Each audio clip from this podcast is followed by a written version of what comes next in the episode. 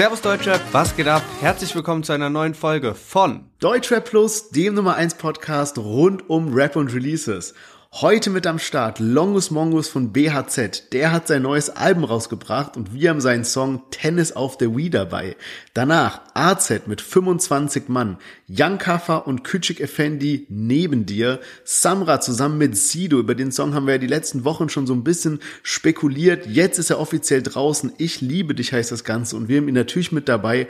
Und zu guter Letzt eine Besonderheit und zwar Flair zusammen mit Serdar Somuncu und seinem Track Teure Narben. Ja, und heute haben wir Ali As bei uns im Podcast zu Gast. Es gab sehr lange kein Interview mehr, dementsprechend gibt es auch viel zu erzählen. Es geht um seine musikalische Zukunft, seine Rolle als Juror beim Battle Cynic vs. Mighty.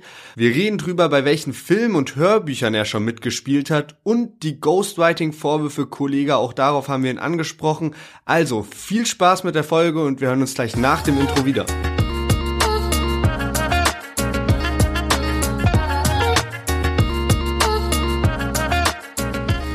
Yes, schön, dass ihr alle wieder eingeschaltet habt. Mein Name ist Sherwin, ich bin hier mit Lennart und herzlich willkommen zu unserem Deutschrap-Podcast.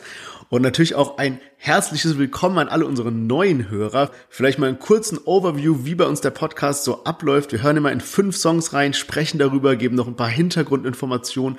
Und danach schauen wir uns so an, was gerade im Deutschrap abgeht. News, Gossip oder eben auch Interviews, so wie heute mit Ali As. Aber beginnen tun wir immer mit einem Chart-Update. Genau, richtig. Und in den Singlecharts gibt's 4 Neulinge in den Top 50. Einmal Jamul auf Platz 39, Dadan auf Platz 36, Reezy auf 24 und Arca außer Kontrolle. Größter Deutschrap-Neueinstieg in den Singlecharts auf Platz 19. Und Deutschrap ist auch in den Albumcharts vertreten. Savage und Takt haben jetzt ihre EP rausgebracht und sind damit auf Platz 4 gechartet.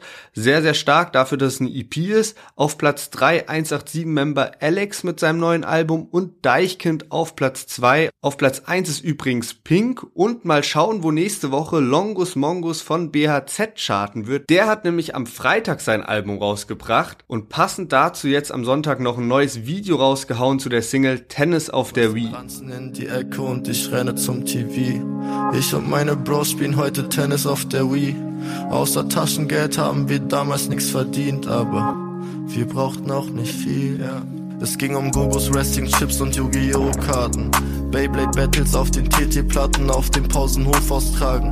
Rest in Peace an meine Doggos von Nintendogs. Ich hoffe, euch kann... Yes, Longus Mongus mit seinem neuen Track Tennis auf der Wii.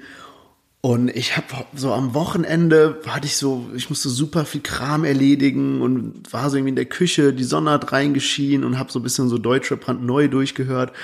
Und dann kam der Song rein und irgendwie hat der so voll zu diesem Vibe gepasst und ich bin absolut süchtig danach. Ich habe den so auf Dauerschleife gehört. Ich finde, er hat es irgendwie geschafft, so richtig schöne Eindrücke aus der Kindheit in diesen Song reinzupacken, aber auf keinen Fall so, dass es irgendwie so billig oder gezwungen klingt und einfach so ein voll rundes Konzept, finde ich auch mit diesem Schmeiß den Ranzen in die Ecke und irgendwie spielt Tennis auf der Wii, keine Ahnung, das gibt einem einfach so krasse Flashbacks mit irgendwie Beyblade, Mario Kart, keine Ahnung, alles, was er da so eben so mit einbindet.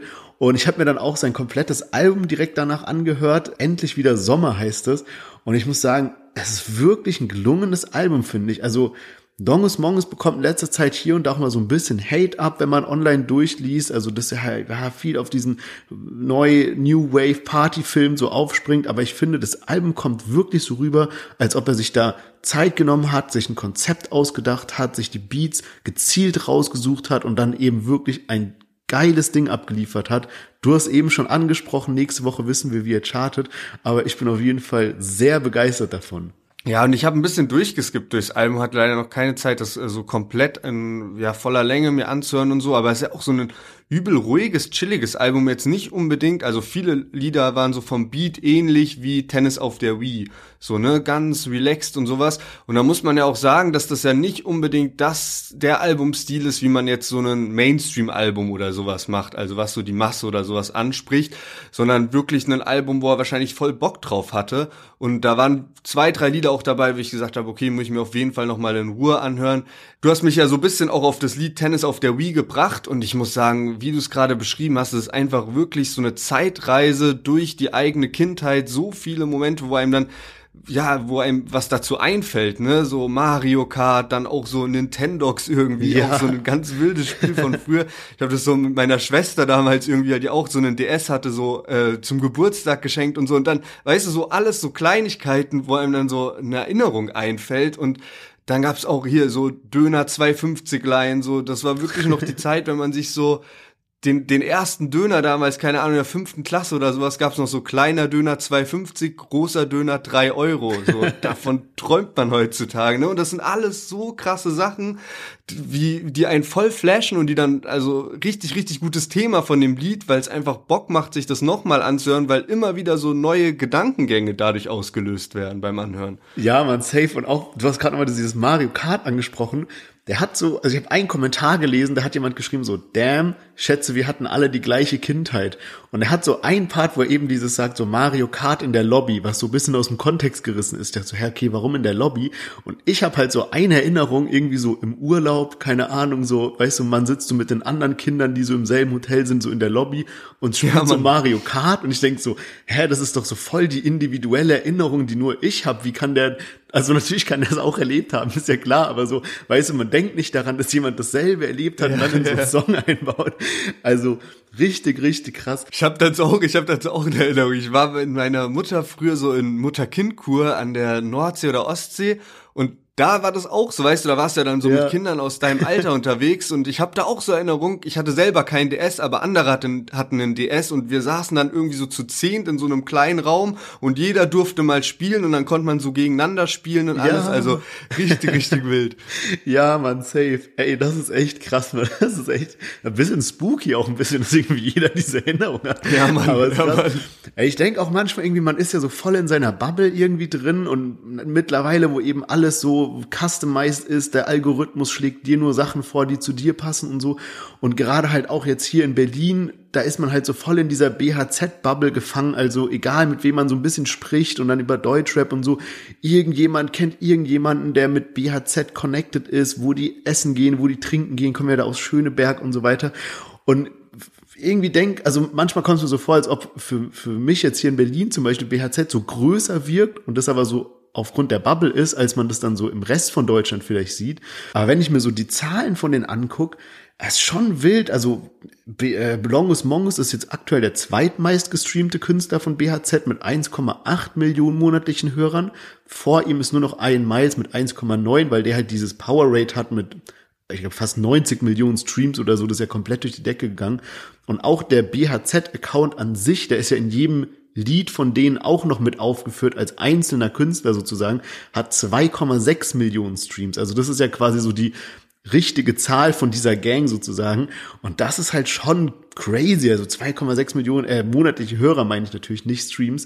Das ist schon heftig. Ja, und auch das Album habe ich mir mal so angeguckt, so die Streaming-Zahlen davon. Das ist eigentlich echt überraschend gut gestartet, weil ich das so wie du es halt gerade so beschreibst, ne, gar nicht so unbedingt erwartet hätte, oder auch mit vergleichbar mit anderen Künstlern. Ich habe jetzt gesehen, dass so die Album-Tracks alle schon krass auf die 100.000 Streams zusteuern und das Album ist ja jetzt gerade so das Wochenende halt draußen, also die werden, denke ich, auch alle locker die 100.000 noch knacken bis zum Wochenende, außer vielleicht 1, 2 Songs, aber von daher, das kann man auf jeden Fall stolz drauf sein, wenn das Album so abgeht. Und es sind auch wirklich, also abgesehen von diesen, jetzt so, wir haben so über Mario Kart und Pokémon und so, ne, erwähnte halt so alles solche Kindheitserinnerungen. Auch eine andere Line habe ich so gedacht, so ey, das sind auch so Gedanken, die ich mir manchmal mache, ne, so da, die geht so, ein Bruder hat ein Kind, einer hat Depressionen und ein paar andere sind verschwunden, kein Plan, wo die jetzt wohnen. Und da denke ich manchmal drüber so, ey, irgendwie vor 7 Jahren oder so war ich mit Leuten im Urlaub und ich dachte zu dem Zeitpunkt, ja,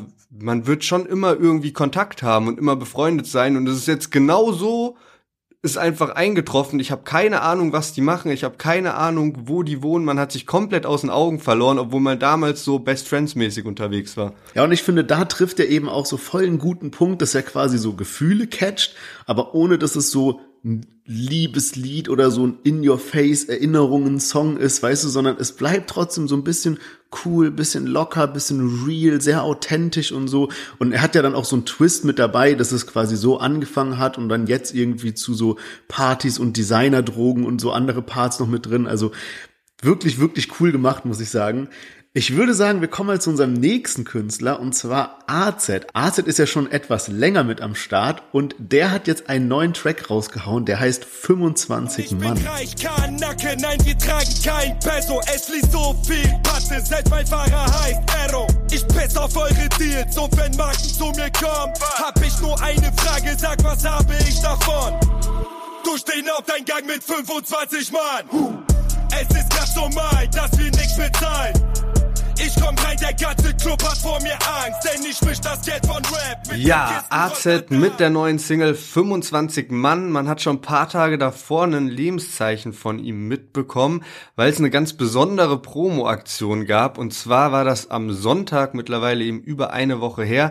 Da hat er dann einen Livestream und ein Abschiedsvideo angekündigt. Und dann haben sich halt viele Fans auch schon gefragt, Alter, was kommt denn jetzt? Man hat ja auch so ein bisschen so im Hinterkopf, letztes Jahr AZ Suna plötzlich wieder aus dem Nichts, gemeinsames Collabo-Album angekündigt, auch gemeinsam im Livestream, und das wurde auch, ja, erst hat AZ der so drumrum geredet, plötzlich kommt Suna so ins Bild rein und so, das war ja alles letztes Jahr, und dann eben letzte Woche so Abschiedsvideo auf dem KMN-Channel hat sich schon sehr verdächtig angehört. Und das sollte, glaube ich, so ungefähr so um 9:30 abends ging das los, und ich weiß noch, ich habe so irgendwann 10:30 so durch Zufall reingeschaltet, weil ich so auf YouTube war und gesehen habe, okay, da geht gerade dieser Livestream ab. Und dann hat man einfach AZ im Auto gesehen, wer auf einer Autobahn Richtung Albanien gerade brettert. Und anhand von den Live-Kommentaren habe ich gecheckt, dass da gerade alle in diesem Livestream eine Stunde AZ beim Autofahren zuschauen. Und das ging dann anscheinend auch bis 0 Uhr, bis dann eben das Video zu dem Track Abschied online kam. Und das war so die Aktion. Und das hat einige positive Reaktionen auf jeden Fall gehabt. Also viele Kommentare waren drunter von wegen, ja man, AZ enttäuscht nie. Aber ich habe auch einige Kommentare natürlich gelesen und finde ich auch berechtigterweise, die so meinten so, yo, ganz im Ernst, wieso macht man das mit seinen Fans, ne? Weil man da ja schon ein bisschen mit den Emotionen einfach spielt und so, Digga, so 3,5 Stunden AZ beim Autofahren zuzuschauen, so, da habe ich auch keine Zeit zu, ne? Und man erwartet ja irgendwie jetzt was Krasses. Und jetzt ging es eben am Freitag weiter mit der Single 25 Mann, und es wurde jetzt auch direkt eine EP angekündigt, die kommt schon am 10. März und trägt den Namen Tirana EP 1. Ja, okay, krass.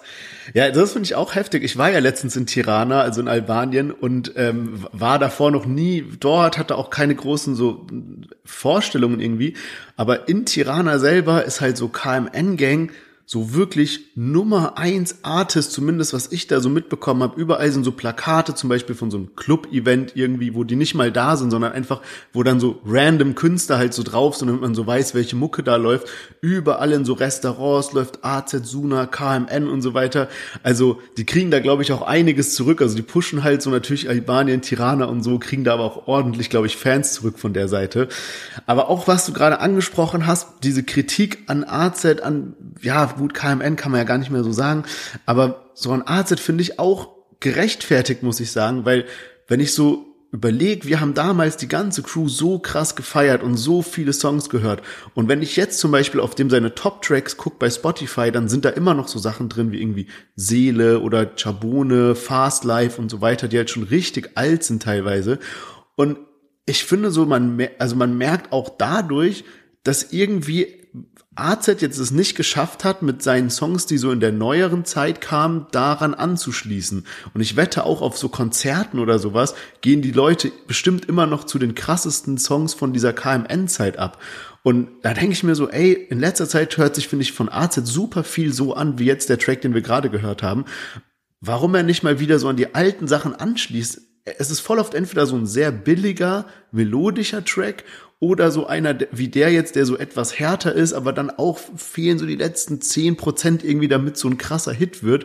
Also Ich weiß nicht irgendwie, also da denke ich mir manchmal, das muss man noch so sehen und sich da mal so ein bisschen Zeit nehmen, nochmal ein bisschen die Texte verfeinern, die Beats verfeinern, vielleicht ein krasses Feature mit reinnehmen oder irgendwie sowas, um dann mal wieder den Erfolg von damals wieder zurückzuholen.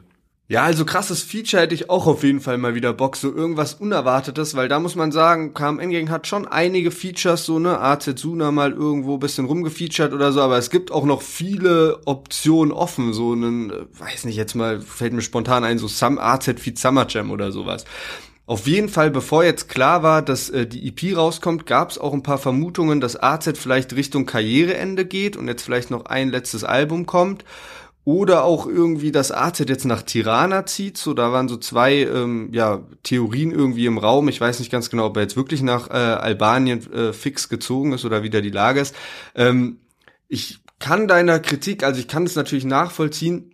Ich bin auch zu 100% bei dir. Ich denke, so auf den Konzerten gehen so diese alten Hits am meisten ab, einfach aus Nostalgiegefühlen. Ich glaube aber, dass halt bei relativ vielen Deutschrappern so, wenn man sich die Diskografie anschaut, 2017, 18 rum war halt einfach komplette Hypezeit von Deutschrap, da war alles irgendwie krass, man hat da so viele Erinnerungen an diese Zeit, ich glaube, das trifft wirklich auf einige Rapper zu. Für mich ist AZ, hat er jetzt, bestimmt knüpft er nicht mehr mit jedem Lied so an die Zeit an, also zu 100%, aber der hat für mich auch immer mal wieder nice Lieder am Start, die ich gefeiert habe. Jetzt letztes Jahr mit Suna fand ich eigentlich Karussell krass, ich fand den Track KMN krass und ich muss sagen, 25 Mann habe ich mir als erstes mit Handy nur angehört, fand ich irgendwie gar nicht geil und jetzt habe ich das aber noch so ein paar Mal in Ruhe mir angehört, auf guten Kopfhörern und so und finde das Lied eigentlich ganz nice, vor allem, weil eben bei dem Video davor zu Abschied, da war eben die Kritik, ey, warum wieder so viel Autotune und so und manchmal klingt ja AZ nice auf Autotune, aber irgendwie hat er in letzter Zeit öfter mal so Autotune, was so seine Stimme ganz verweichlicht und das klingt richtig, richtig komisch.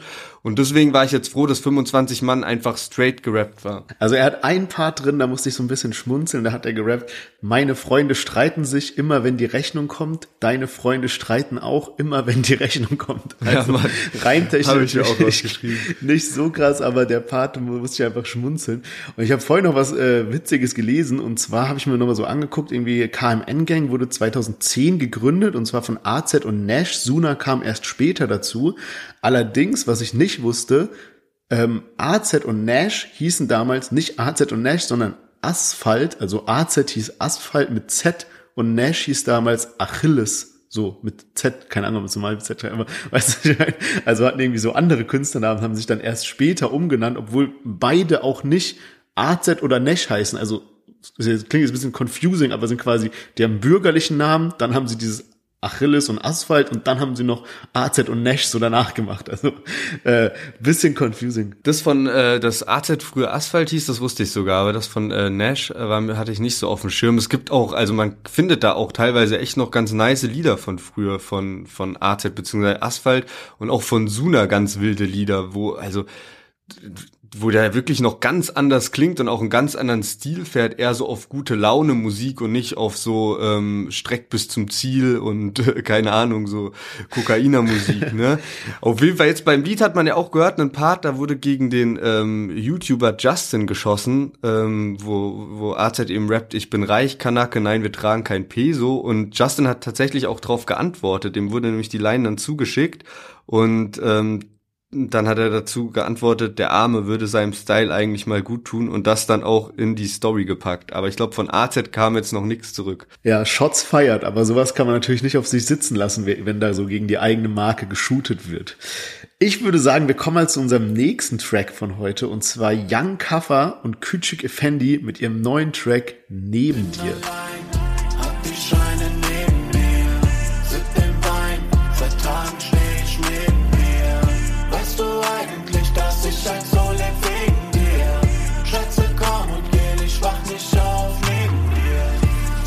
Nein, ich weiß, du wärst gern neben mir.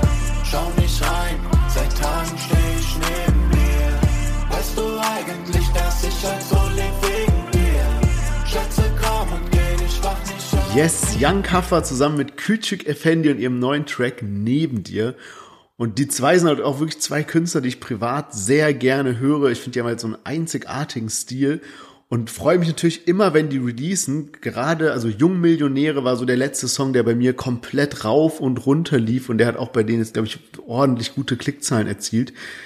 Ich kann aber so auch nicht anders, als so manchmal zu denken, dass die irgendwie so das Momentum teilweise verspielt haben, weil wenn ich so daran denke, ich erinnere mich nämlich noch, als wir damals im Urlaub in Kroatien waren, also Lennart und ich, da haben wir zum Beispiel immer das mit Gringo gehört, den Song, und ja.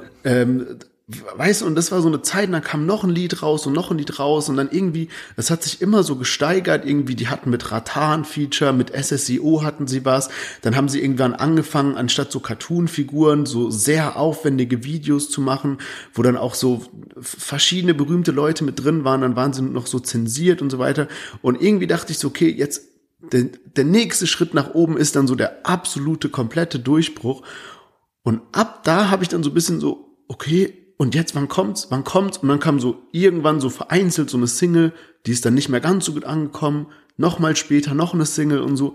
Und irgendwie habe ich so gedacht, also ich feiere die nach wie vor, for real, richtig geile Mucke und so.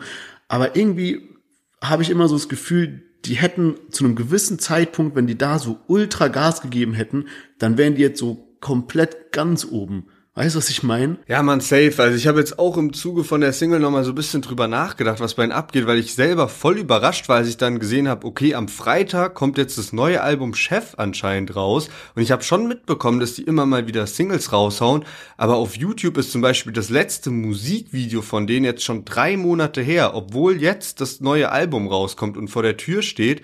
Und das kann ich irgendwie gar nicht so richtig nachvollziehen, was da so der Plan ist, weil eigentlich, finde ich, haben die sich ein gutes Albumkonzept an sich überlegt. Das Album heißt Chef, also so, ne, auf Koch angelehnt. Man sieht die beiden so mit einer Kochmütze auf dem Cover.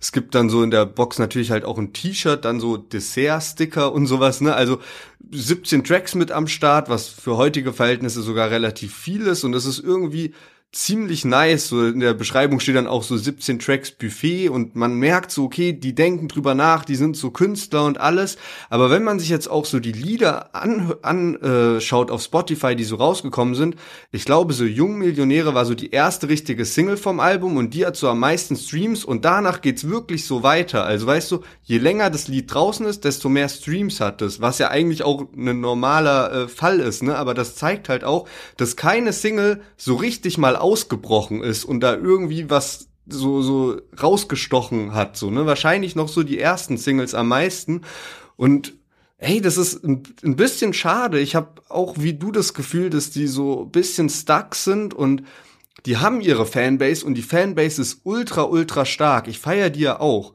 Und die haben auch ihre Hardcore-Fanbase, die wahrscheinlich noch mehr über uns beide hinausgeht, ne? Also wo Fans sind, die noch mal krasser Fans sind und dann wirklich jede Box kaufen und Support und alles Mögliche. Ich glaube bloß, die haben wirklich an einem Punkt halt so vielleicht auch ein bisschen zu wenige Features gemacht. Also die hatten selber Features, aber haben jetzt zum Beispiel letztes Jahr, glaube ich, nirgends auf einem anderen Album gefeatured und jetzt waren die bei Edo Saya drauf auf dem Album, was im Januar rauskam. Aber dadurch bleibt es halt auch immer bei den gleichen Leuten, die du erreichst und du kriegst keine neuen Fans halt mehr dazu, weil niemand auf dich aufmerksam wird, weil das macht ja auch zum Beispiel halt so einen Feature, ne, dass du mal wieder neue Reichweite bekommst. Und das finde ich halt fast ein bisschen schade, weil, wie gesagt, wenn ich jetzt nicht da mich informiert hätte, wüsste ich gar nicht, dass jetzt am Freitag das neue Album ansteht.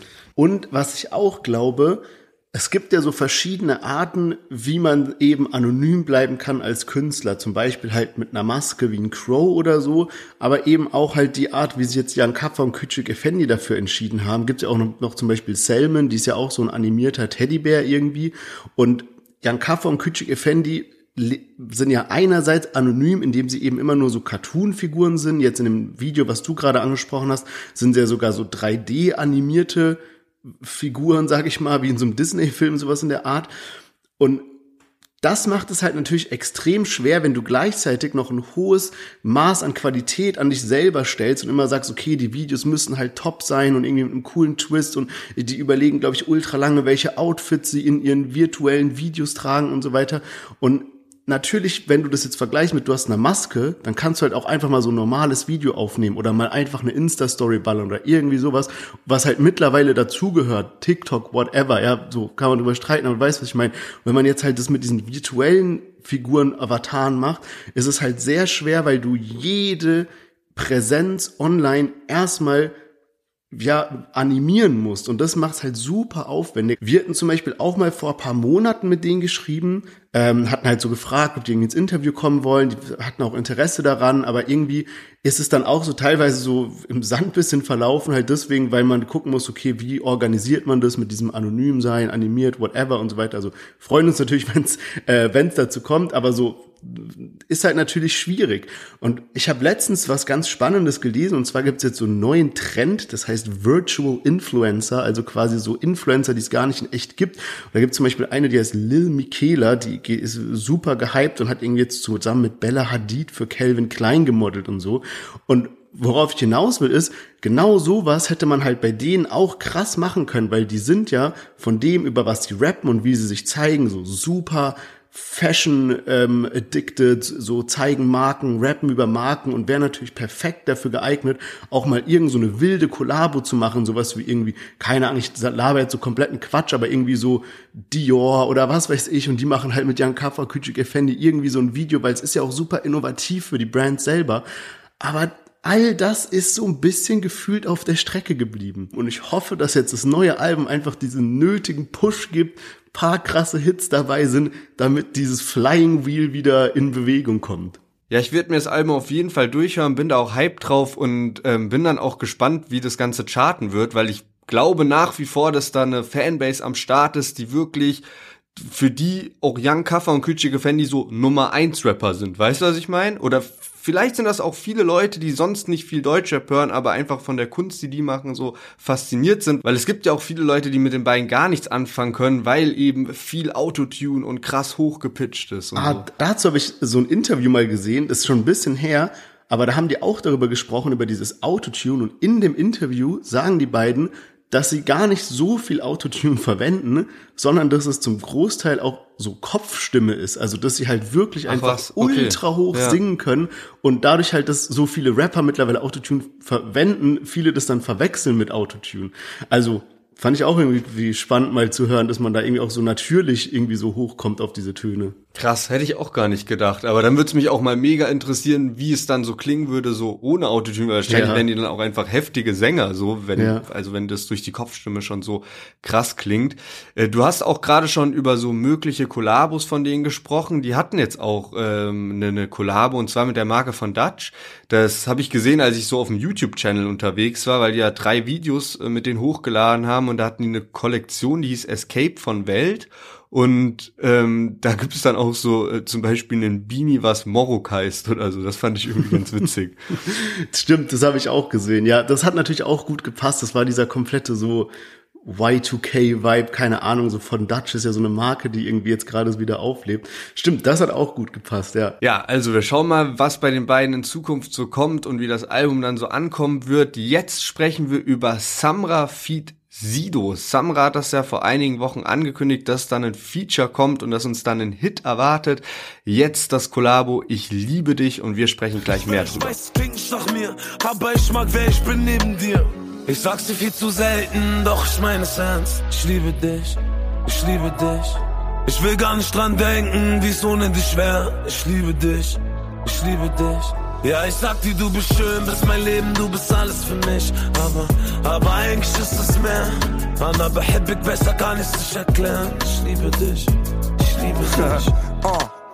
Ich will, dass du weißt, dass du perfekt bist, so wie du aussiehst, wie du drauf bist. Ja, Samra und Sido mit der neuen Single Ich liebe dich und ich muss ehrlich sagen, ich hatte schon ein bisschen befürchtet, dass es sowas wird. Samra hatte da, glaube ich, in einem Interview da so drüber gesprochen und wurde so ein bisschen nachgehakt, so ja, was kommt da und so, ne, weil es gibt ja wirklich verschiedene Arten von Tracks, die man machen kann und er hatte schon sowas gesagt, so ja, das Lied wird alles zerstören, aber es hat sich eben schon so angehört wie so, ja, das wird so ein Mainstream-Hit, ne? Das kann im Februar laufen, das kann im Sommer laufen, das kann das ganze Jahr über laufen und Ja, ich weiß nicht, mich holen so diese Art von Lieder leider nicht so ab. Wie gesagt, so Samra bei mir einer der Top-Rapper in den letzten Monaten. Auch Sido habe ich heftig gefeiert mit seinem neuen Album wieder. Hat mich sehr an den alten Sido auch erinnert und fand, da waren gute Tracks dabei. Das Lied ist bestimmt auch nicht schlecht, aber mein Geschmack trifft es halt nicht, weil ich mag wirklich Liebeslieder auch und auch Herzschmerzlieder und so, aber ich mag die, wenn die nicht auf Mainstream angelegt sind, sondern wenn die so einen geisteskranken, deepen Beat haben und so auch bisschen so wie jetzt zum Beispiel, es muss nicht immer so Herzschmerzen nur sein, sondern auch wie UFO, der hat ja so ein positives Liebeslied gehabt, ne, und das war aber ja auch bisschen ruhig angelehnt und jetzt nicht so auf, keine Ahnung, UFO hat ja auch schon Emotions oder so rausgebracht, das sind dann halt so eher so diese Mainstream-Hits und da in die Kerbe gehen eben auch so Samra und Sido und früher hätte man das wirklich so eine klassische Radiosingle genannt. Ja, ich weiß, was du meinst, man, das ist auch so ein bisschen das, was ich vorhin bei Longus Mongus so gemeint habe, das ist eben... Ich wollte schon einwerfen vorhin, so von wegen, shootet da schon jemand, frontet da schon jemand Samra und Sido vorab. Ey, ich muss aber auch sagen, also der Song ist ja wirklich gut, wenn wir den jetzt irgendwie so betrachten aus so, keine Ahnung, Manager-Perspektive oder so, der geht ja schon geistkrank ab. Ich glaube, der hat mittlerweile schon über 1,8 Millionen auf Spotify. Also der Song ist ja allgemein gesehen sehr gut, ja. Jetzt kritisieren wir natürlich hier als so Hardcore-Rap-Fans irgendwie. Und ich muss sagen, ich habe den Song, als der rauskam, echt krass gefeiert. Also vor allem auch den Samra-Part und den Refrain. Ich fand Sido gar nicht mal so gut irgendwie auf dem Song. Aber nach einem Tag Dauerschleife hören, hatte ich dann halt so ein bisschen genug davon, weil es eben diese In-Your-Face-Radio-Liebes-Single ist.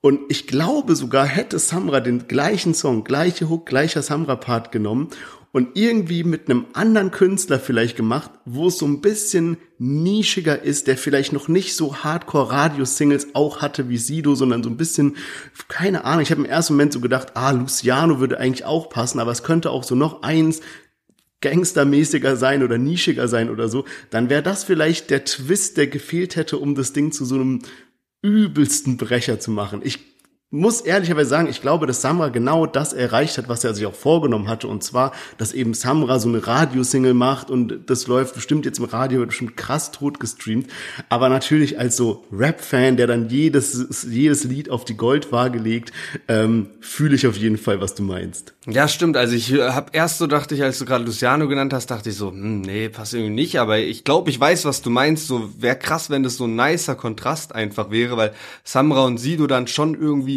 sehr ähnlich sind von, keine Ahnung, Stimmlage und alles, weißt du, ich meine, so, ja. Also so gleicher Vibe irgendwie, vielleicht wäre es krass gekommen, wenn er so ein Rapper wäre, der dann so ganz anders irgendwie klingt, aber ich bin echt mal gespannt, weil in den letzten Wochen gab es ja wirklich gar keine Bewegung, was die Top 3 Singlecharts angeht, es war immer Apache, der ist jetzt 4 Wochen hintereinander auf Platz 1 mit Udo Lindenberg, dann auf Platz 2 Miley Cyrus und auf Platz 3 Mero und Ailiva, und ich bin jetzt gespannt, ob Samra und Sido es schaffen, da halt so dazwischen zu sprengen, und wer weiß, vielleicht ist sogar die 1 drin. Ja, stimmt, also könnte auf jeden Fall sein, also der Song läuft definitiv gut genug an dafür mit 1,8 Millionen Streams, und ich habe jetzt gerade, bevor wir die Folge aufgenommen haben, habe ich noch was Witziges zu Sido gelesen, und zwar Sido hat anscheinend jetzt einen offiziellen Guinness World Rekord, und zwar gibt es so eine Show von Joko, die heißt Wer stiehlt mir die Show?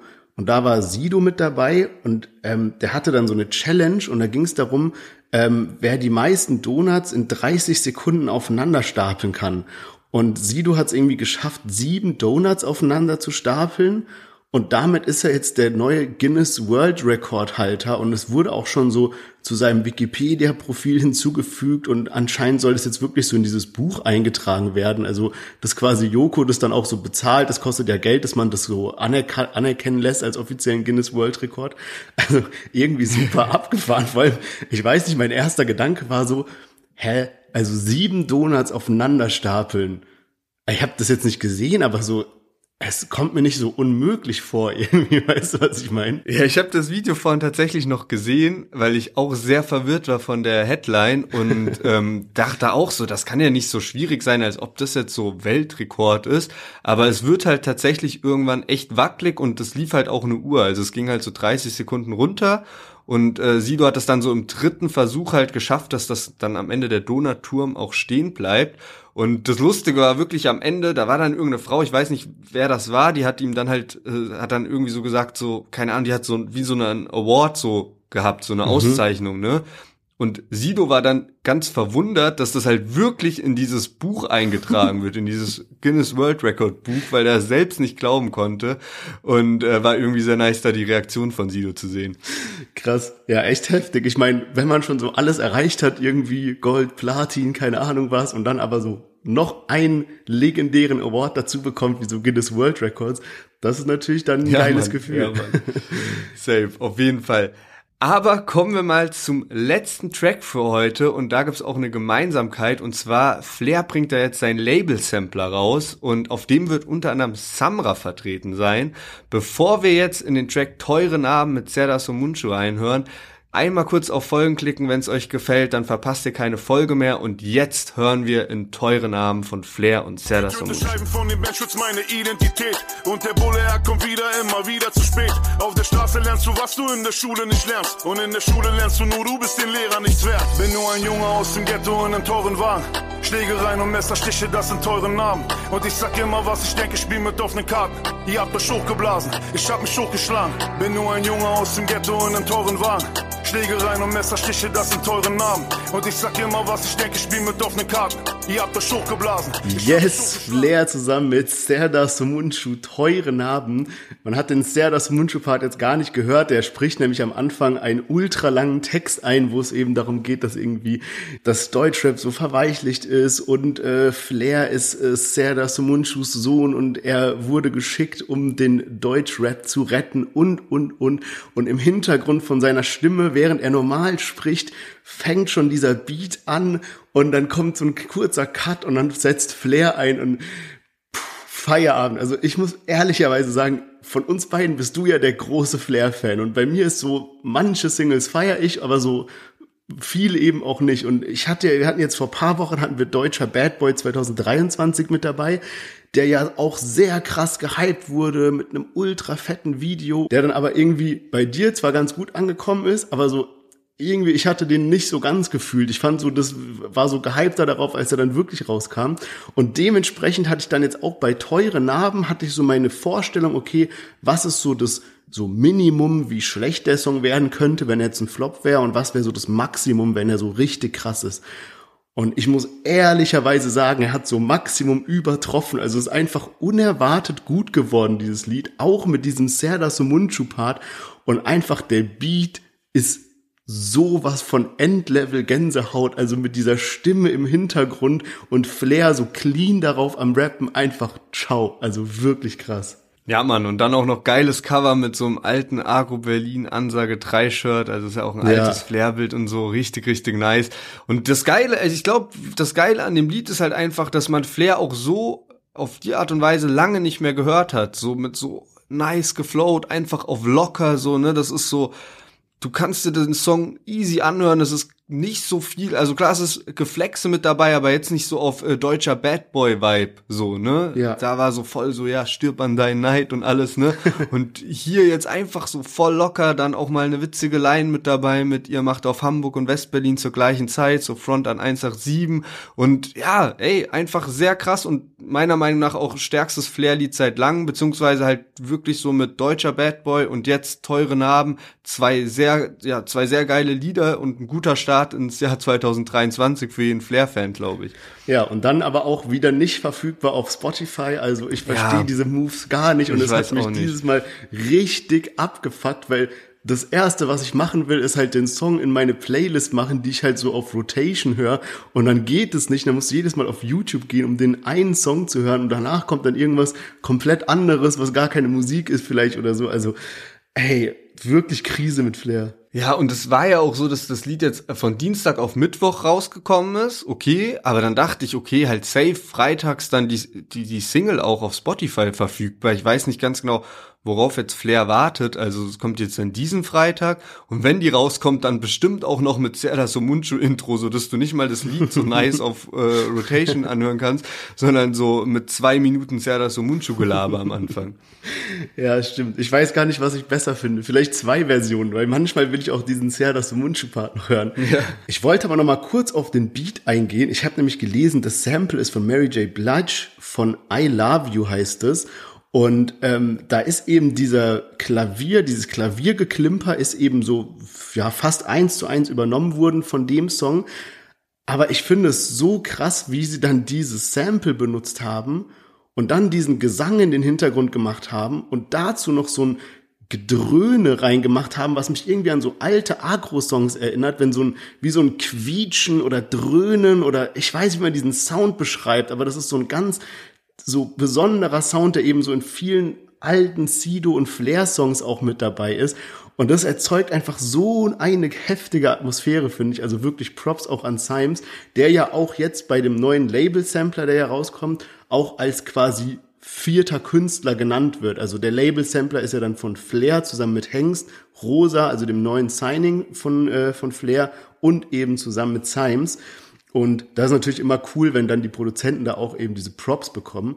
Unter anderem auf dem Sampler, der heißt nämlich Welle Sampler Volume 1, sind noch mit vertreten Serdar Somuncu, Samra, Frauenarzt, Farid Bang, Cracker Valley und Juicy J, also auch ein Ami-Feature. Ja, und Flair hat ja jetzt auch dadurch so sein Album Trendsetter 2 gecancelt und erstmal auf unbestimmte Zeit verschoben. Auch irgendwie ein krasser Move, vielleicht auch deswegen, weil es halt letztes Jahr dann doch nicht ganz so gut die Singles ankamen, wie erhofft. Und jetzt eben so der Sampler, Flair hat das ja auch begründet, dass eben ja Bas Sultan Hengst, Rosa halt viel Output gerade haben und dass er deswegen Bock drauf hat. Ich muss ehrlich sagen, ja, zu dritt ein Sampler ist schon ziemlich wild oder halt mit Produzent zu viert, ne? Das ist schon ziemlich wild, weil sowas, also wenn ich so an Sampler denke, dann so, keine Ahnung, bei Aslaks damals hätte ich das halt so krass gefeiert, ne, wo da dann wirklich so 5 Künstler drauf waren, so Haftbefehl, Celo Abdi, Waisel Capo, sowas, da hätte ich mir halt so mal einen Sampler gewünscht. Jetzt ziemlich überraschend, aber auch so die Hörproben bisher, so auch von Bas Sultan Hengst sind vielversprechend, also auch Bushido, Babasat sollen gedisst werden und ich bin auch mal gespannt, was jetzt so Rosa abliefert, weil man von der eben noch nicht so viel Output hatte, seitdem sie bei Maskulin ist. Also mal schauen, das Ganze kommt am 5.5. raus und das ist deswegen besonders, weil an dem Tag auch High und Hungrig 3 rauskommt von Bones und Jizzes, die ja übrigens auch die nächste Single schon in der Pipeline haben. Also Flair stellt sich da diesem Verkaufsbattle. Ja, Bones hat darauf auch schon reagiert, hat so reingeschrieben, 5.5. kommt High und Hungrig 3, dachte, du wusstest oder irgendwie sowas. Maxwell hat das auch schon geteilt und so. Ist natürlich, keine Ahnung, bei 12.000 Boxen von 187 hat man natürlich keine Chance, was Flair machen könnte, weil es geht ja gar nicht darum, wie viel du verkaufst, sondern am Ende auch, wie viel Umsatz du generierst. Flair könnte jetzt natürlich eine mega teure Box anbieten und darauf hoffen, dass eben ja eine bestimmte Anzahl von seinen Fans die halt kauft, aber ich habe schon gesehen, vom Preislichen nehmen sich die beiden Boxen nix, also die Welle-Box und die High und Hungrig-Box sind da das gleiche Preissegment ungefähr.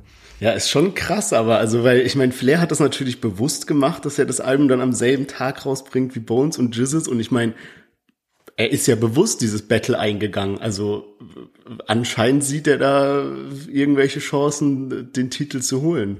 Ja, bin mal gespannt. Also meiner Meinung nach, das ist auch keine Schande, gegen Bones und Jizzes zu verlieren. Ne? Es wäre, wo es wirklich spannend gewesen wäre, wenn jetzt so Flair sein Album rausbringt oder Sampler von mir aus und dann released einer von Alex, Maxwell oder Saphir. Das wäre mal wirklich interessant gewesen, wer dann die besseren Verkaufszahlen hinlegt. Ja, stimmt. Ja, stimmt. Also ich hatte mir mal vorhin so den Spaß gemacht und mal geguckt bei Google Trends und habe mal so Flair und 187 Straßenbande verglichen.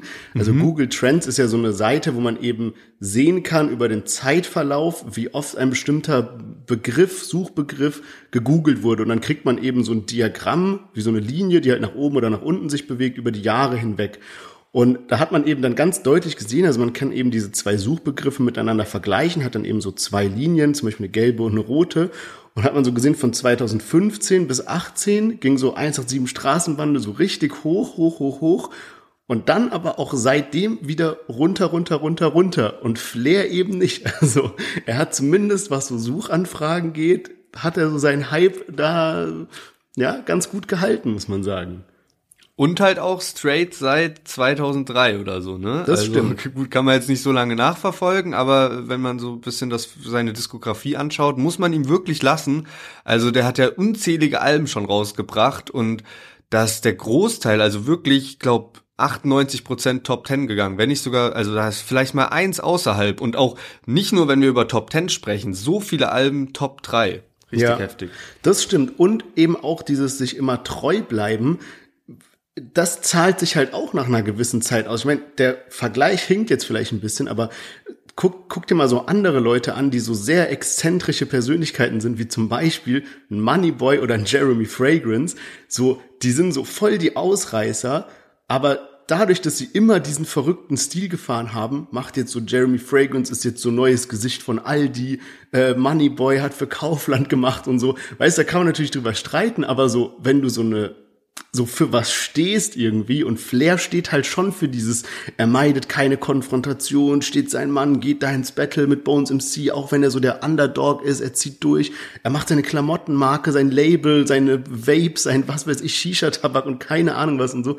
Also ich glaube, für viele Menschen ist Flair schon so jemand, der so, ja, so Vorbildfunktion hat in einer gewissen Art und Weise. Ja, also wirklich einen Macher durch und durch, weil, also das muss man auch wirklich mal so sagen, keine Ahnung, der kommt ja wirklich aus dem Heim und alles schwierige Verhältnisse aufgewachsen und wo er jetzt steht, richtig, richtig stark, vor allem, weil es auch so war, Agro-Berlin-Zeit, übelster Hype und alles, aber wenn man sich Flair-Interviews anhört, stand er danach eigentlich auch mit nichts da, ne, also da ist man jetzt auch nicht so ultrareich aus der Zeit rausgegangen, sondern man hat halt in der Zeit als Star gelebt, aber weil man eben auch bei einem Independent-Label war, so wie Flair sagt eben, hat man da jetzt auch nicht so die Welt verdient am Ende und dann früh Verträge gemacht und die hatten ja selbst noch gar keinen Plan, wie das läuft, weil es halt die ersten Deutsch-Rap-Gangster-Rap-Stars waren und danach sich so sein eigenes Label mit dem ganzen Gegenwind auch aufzubauen. Ich meine, der hat es wirklich nicht leicht danach, nach dieser Agro-Berlin-Zeit, weil ja dann der Beef mit Kollegah und Farid Bang kam, die ja ihren Ultra-Hype hatten und somit das ja auch ein bisschen angefangen hat, dass eben auch viele gegen Flair dann waren und jetzt eben halt mit Farid alles cool und dafür eben mit den 187ers, die halt ja auch ein gutes Standing in der Szene haben. Also ja, Flair steht da auf jeden Fall sein Mann und ist immer seinen Weg gegangen. Ja, freue mich auf jeden Fall auf die ersten Tracks dann von Flair und Basteltan Hengst, wenn dann auch ein bisschen Welle gemacht wird, wie der Label-Sampler-Name ja auch schon sagt. Ja, Mann, ich bin auch hyped und ich würde sagen, es ist soweit, wir können mal ein Fazit für heute ziehen. Ich bin schon sehr gespannt, was denn dein Lieblingssong der Woche war. Wir hatten mit am Start Longus Mongus, Tennis of the Wii, AZ mit 25 Mann, Young Kaffa Küçük Efendi mit Neben dir, Samra Sido, Ich liebe dich und jetzt eben natürlich Flair, sehr das Mundschuh teure Narben. Welcher Song lief denn diese Woche am häufigsten bei dir? Ja, also Samra Sido fällt auf jeden Fall ein bisschen raus. Ich denke, am Ende geht's so in die Richtung Longus Mongus, Tennis auf der Wii und auch Flair mit teure Narben. Werde ich mir auf jeden Fall noch häufiger anhören. Und eine Sache habe ich vorhin ganz vergessen, und zwar ist es dir aufgefallen, Young Kaffa Küçük Efendi, das Lied Neben dir, hat mich so krass an was erinnert, als ich so das erste Mal angehört habe. Und jetzt habe ich einen Kommentar gesehen und dann ist mir irgendwie so voll klar geworden, dass es mich daran erinnert, und zwar an das Lied Traum von Crow. Hat sehr starke Ähnlichkeit, kommt jetzt ein bisschen zu spät, aber müsst ihr auf jeden Fall mal vergleichen, die beiden Lieder. Stimmt, du hast recht, ja, so von der Geschwindigkeit vom Beat her und so, stimmt. Ja, krass, muss ich mir später nochmal anhören. Also bei mir ist es so, ich habe am häufigsten Longus Mongus gehört, wenn es darum geht, den Song, den ich am meisten auf Spotify gestreamt habe, allerdings in total auf jeden Fall Flair, weil der lief bei mir wirklich auf Repeat und immer Repeat, dann irgendwie beim 10. Mal Serdar-Part vorgespult, weil man es schon zu oft gehört hat und dann nur noch den Flair-Part, also wirklich ein geiles Ding. Und bevor wir jetzt zum Ali As-Interview kommen, nochmal ein kurzer Spot zur Deutschrap-Blockparty von 12 by 12. Genau, denn jetzt am Mittwoch und Donnerstag ist es soweit, 1. und 2. März, das erste Deutschrap Metaverse Festival und mit am Start sind Sufjan, Jamule, Haftbefehl, Xatar, Volo, Mufasa 069, Redawena, Yusuf und Yassin und viele mehr. Wenn ihr das Ganze nicht verpassen wollt, die Tagestickets kosten 10 €, wenn ihr direkt ein Ticket für beide Tage kauft, 18 €. Also quasi ein Deutschrap-Festival von der Couch aus, was ihr einfach in der Jogginghose genießen könnt. Wenn ihr dabei sein wollt, checkt den Link in der Beschreibung, da kommt ihr zu den Tickets. Und jetzt viel Spaß mit dem Interview mit Ali Arzt.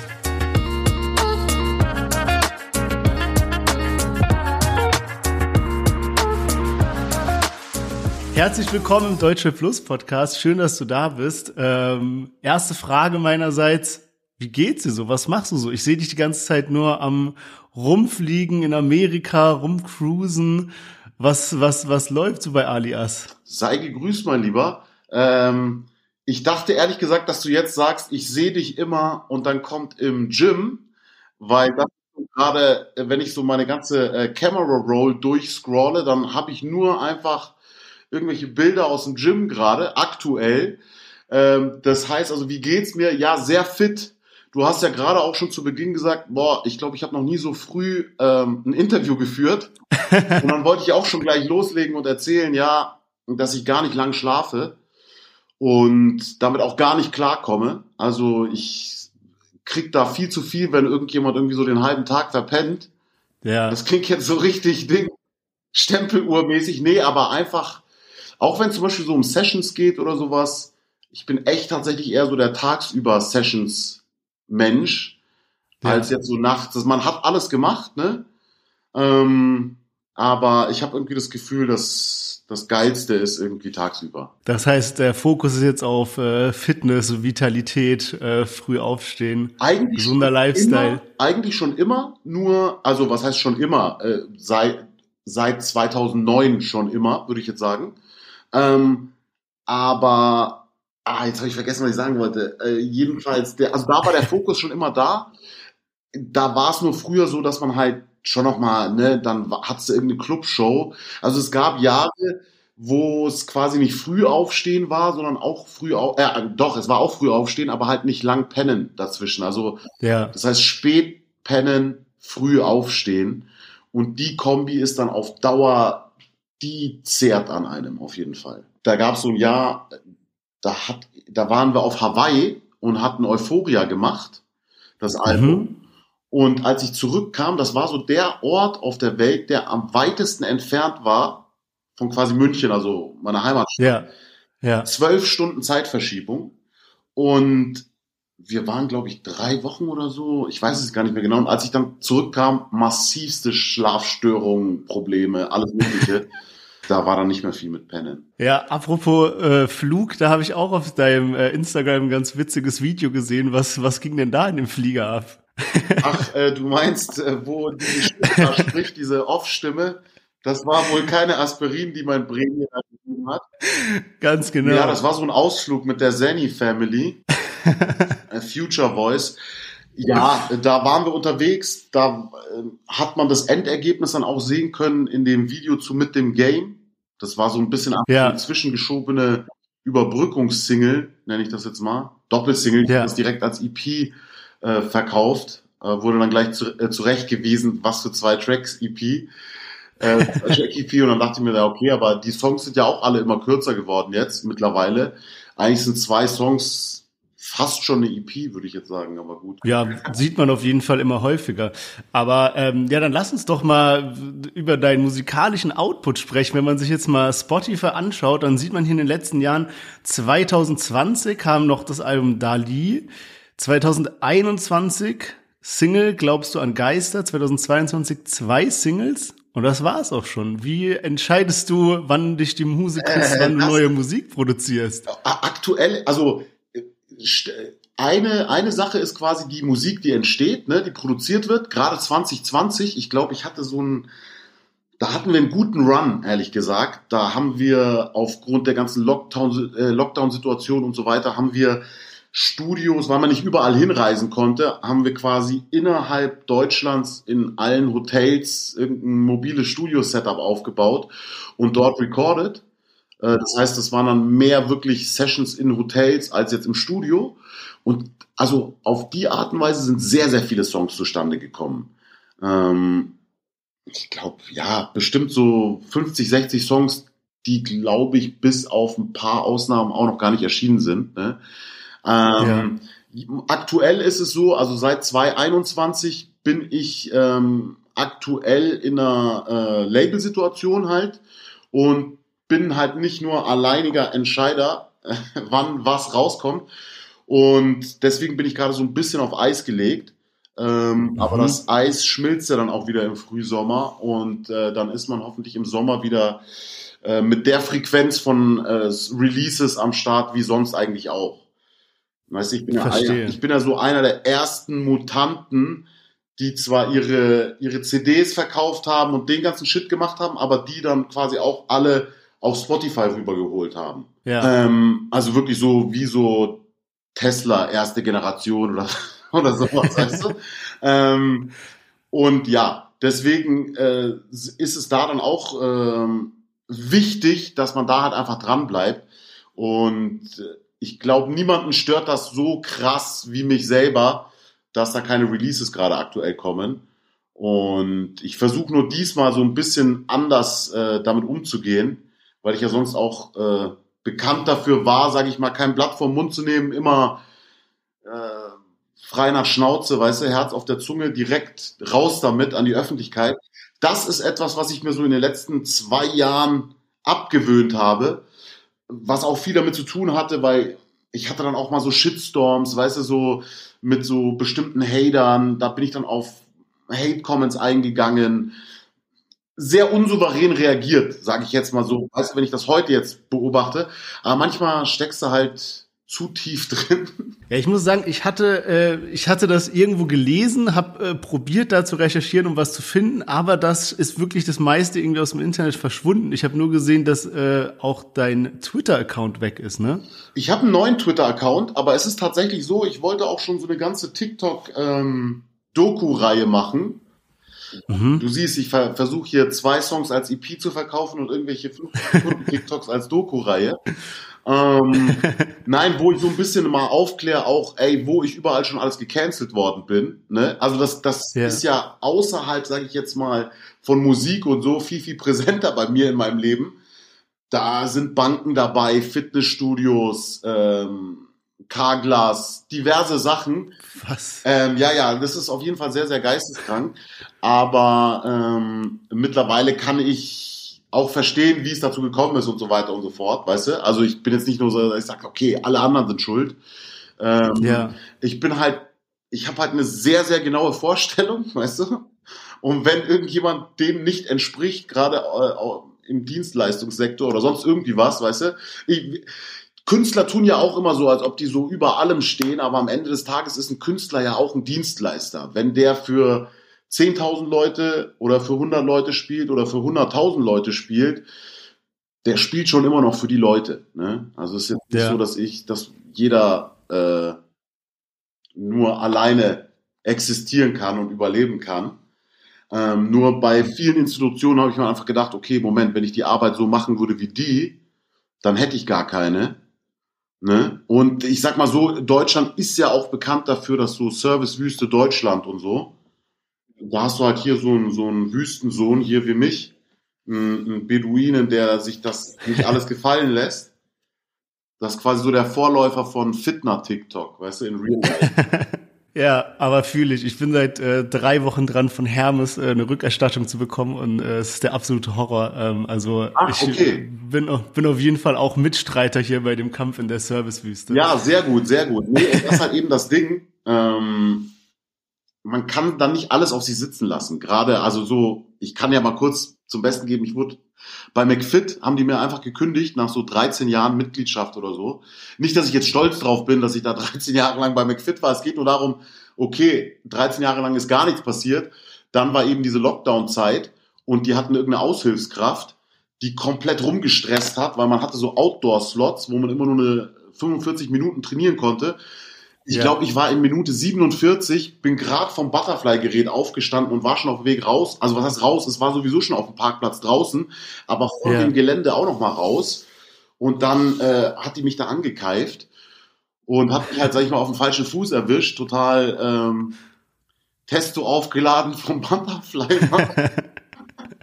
Nein, aber dann hatten wir halt ihre Antwort bekommen, die halt nicht gepasst hat. Und dann hatte ich, glaube ich, 3 Tage später war Kündigungsschreiben aufgrund von jemandem, den ich halt noch nie innerhalb dieser 13 Jahre dort arbeiten habe sehen, weißt du? Ja. So eine Geschichten halten. Dann ist es natürlich auch leicht zu sagen, boah, Ali tickt immer aus, der hat irgendwelche Rants oder ist nicht ganz sauber. Ja. Aber es ist tatsächlich, also in echt ist es viel weniger so. Okay, also das heißt, jetzt mit neuem Label, neue Strategie, wie ist es denn dazu gekommen? Also ich habe gesehen, du bist jetzt bei dem Label Ist Besser. Ja, genau. Auch noch ein junges Label, wie ich finde, oder? Also oder hat das man noch nicht so viel im Deutschrap gehört? Nee, das ist eigentlich auch so übergreifend. Also die haben viele so Indie-Themen und Alternative-Themen und sowas. Ja. Und das kam eigentlich tatsächlich so durch die persönliche Connection, weil das einer derjenigen, die das aus dem Boden gestampft haben, ist mein Dude, der YouTube gemacht hat. Also es wurde auch schon 2018 oder so, hatte ich so einen YouTube-Hack. Da wurde mein YouTube-Account gehackt und dann wurden auf einmal alle 5 Minuten irgendwelche CBS-News oder irgendwelche CNN-News gepostet. Wirklich konstant alle 5 Minuten. Ja. Und ich habe einfach so 12.000 Follower verloren. Ich hatte schon, glaube ich, 90.000 Follows oder so. Also Abonnenten, nicht Follows, Abonnenten. Ja. Hab dann 12.000 Abos verloren, was auch nicht so geil war. Wir haben dann aber im Endeffekt die 12 wieder reingeholt, plus noch mehr. Hab dann auch die 100.000 geknackt bei YouTube, was ganz cool war. Und genau, der ist also quasi so Social Media mäßig. Und deswegen, das ist jetzt nicht speziell Deutschrap. Ne? Okay, verstehe. Aber das heißt, wir können jetzt auch wieder mit mehr Musik rechnen. Da ist schon ein neues Album in Planung. Du, es sind eigentlich wirklich 2,5 Alben in der Pipeline. Also deswegen, bei 2 Geschichten hängt's von so, also bei mehreren Sachen hängt's von so Sample Clearance ab. Ein bisschen aber es werden die ganze Zeit immer Sachen nachproduziert. Und das ist wie so, jetzt ist noch so ein Staudamm, der so bröckelt, Risse hat und irgendwann mal kommt's dann. Pink Picasso habe ich gelesen, ne? Ja, Pink Picasso ist immer noch der Arbeitstitel, dann ist es irgendwann mal geswitcht zu Goat mit G-H-O-A-T, also quasi zwischen aus Ghost und Goat. Ja. Dann die Abkürzung für Greatest Hustler of All Time. Auch nicht schlecht. Was auf jeden Fall passt, ja, also ne, Hustle ist immer so ein Wort, damit wird leichtfertig rumgeworfen, aber wenn man sich so anguckt, okay, heutzutage ist es ja gang und gäbe, weißt du, dass jemand als Künstlerposition oder in seiner Künstlerrolle super viele Sachen abdeckt, ne? Also du bist ja Marketingagentur, du bist Fitnermaschinerie, du bist alles Mögliche in einem halt, wenn du Künstler bist.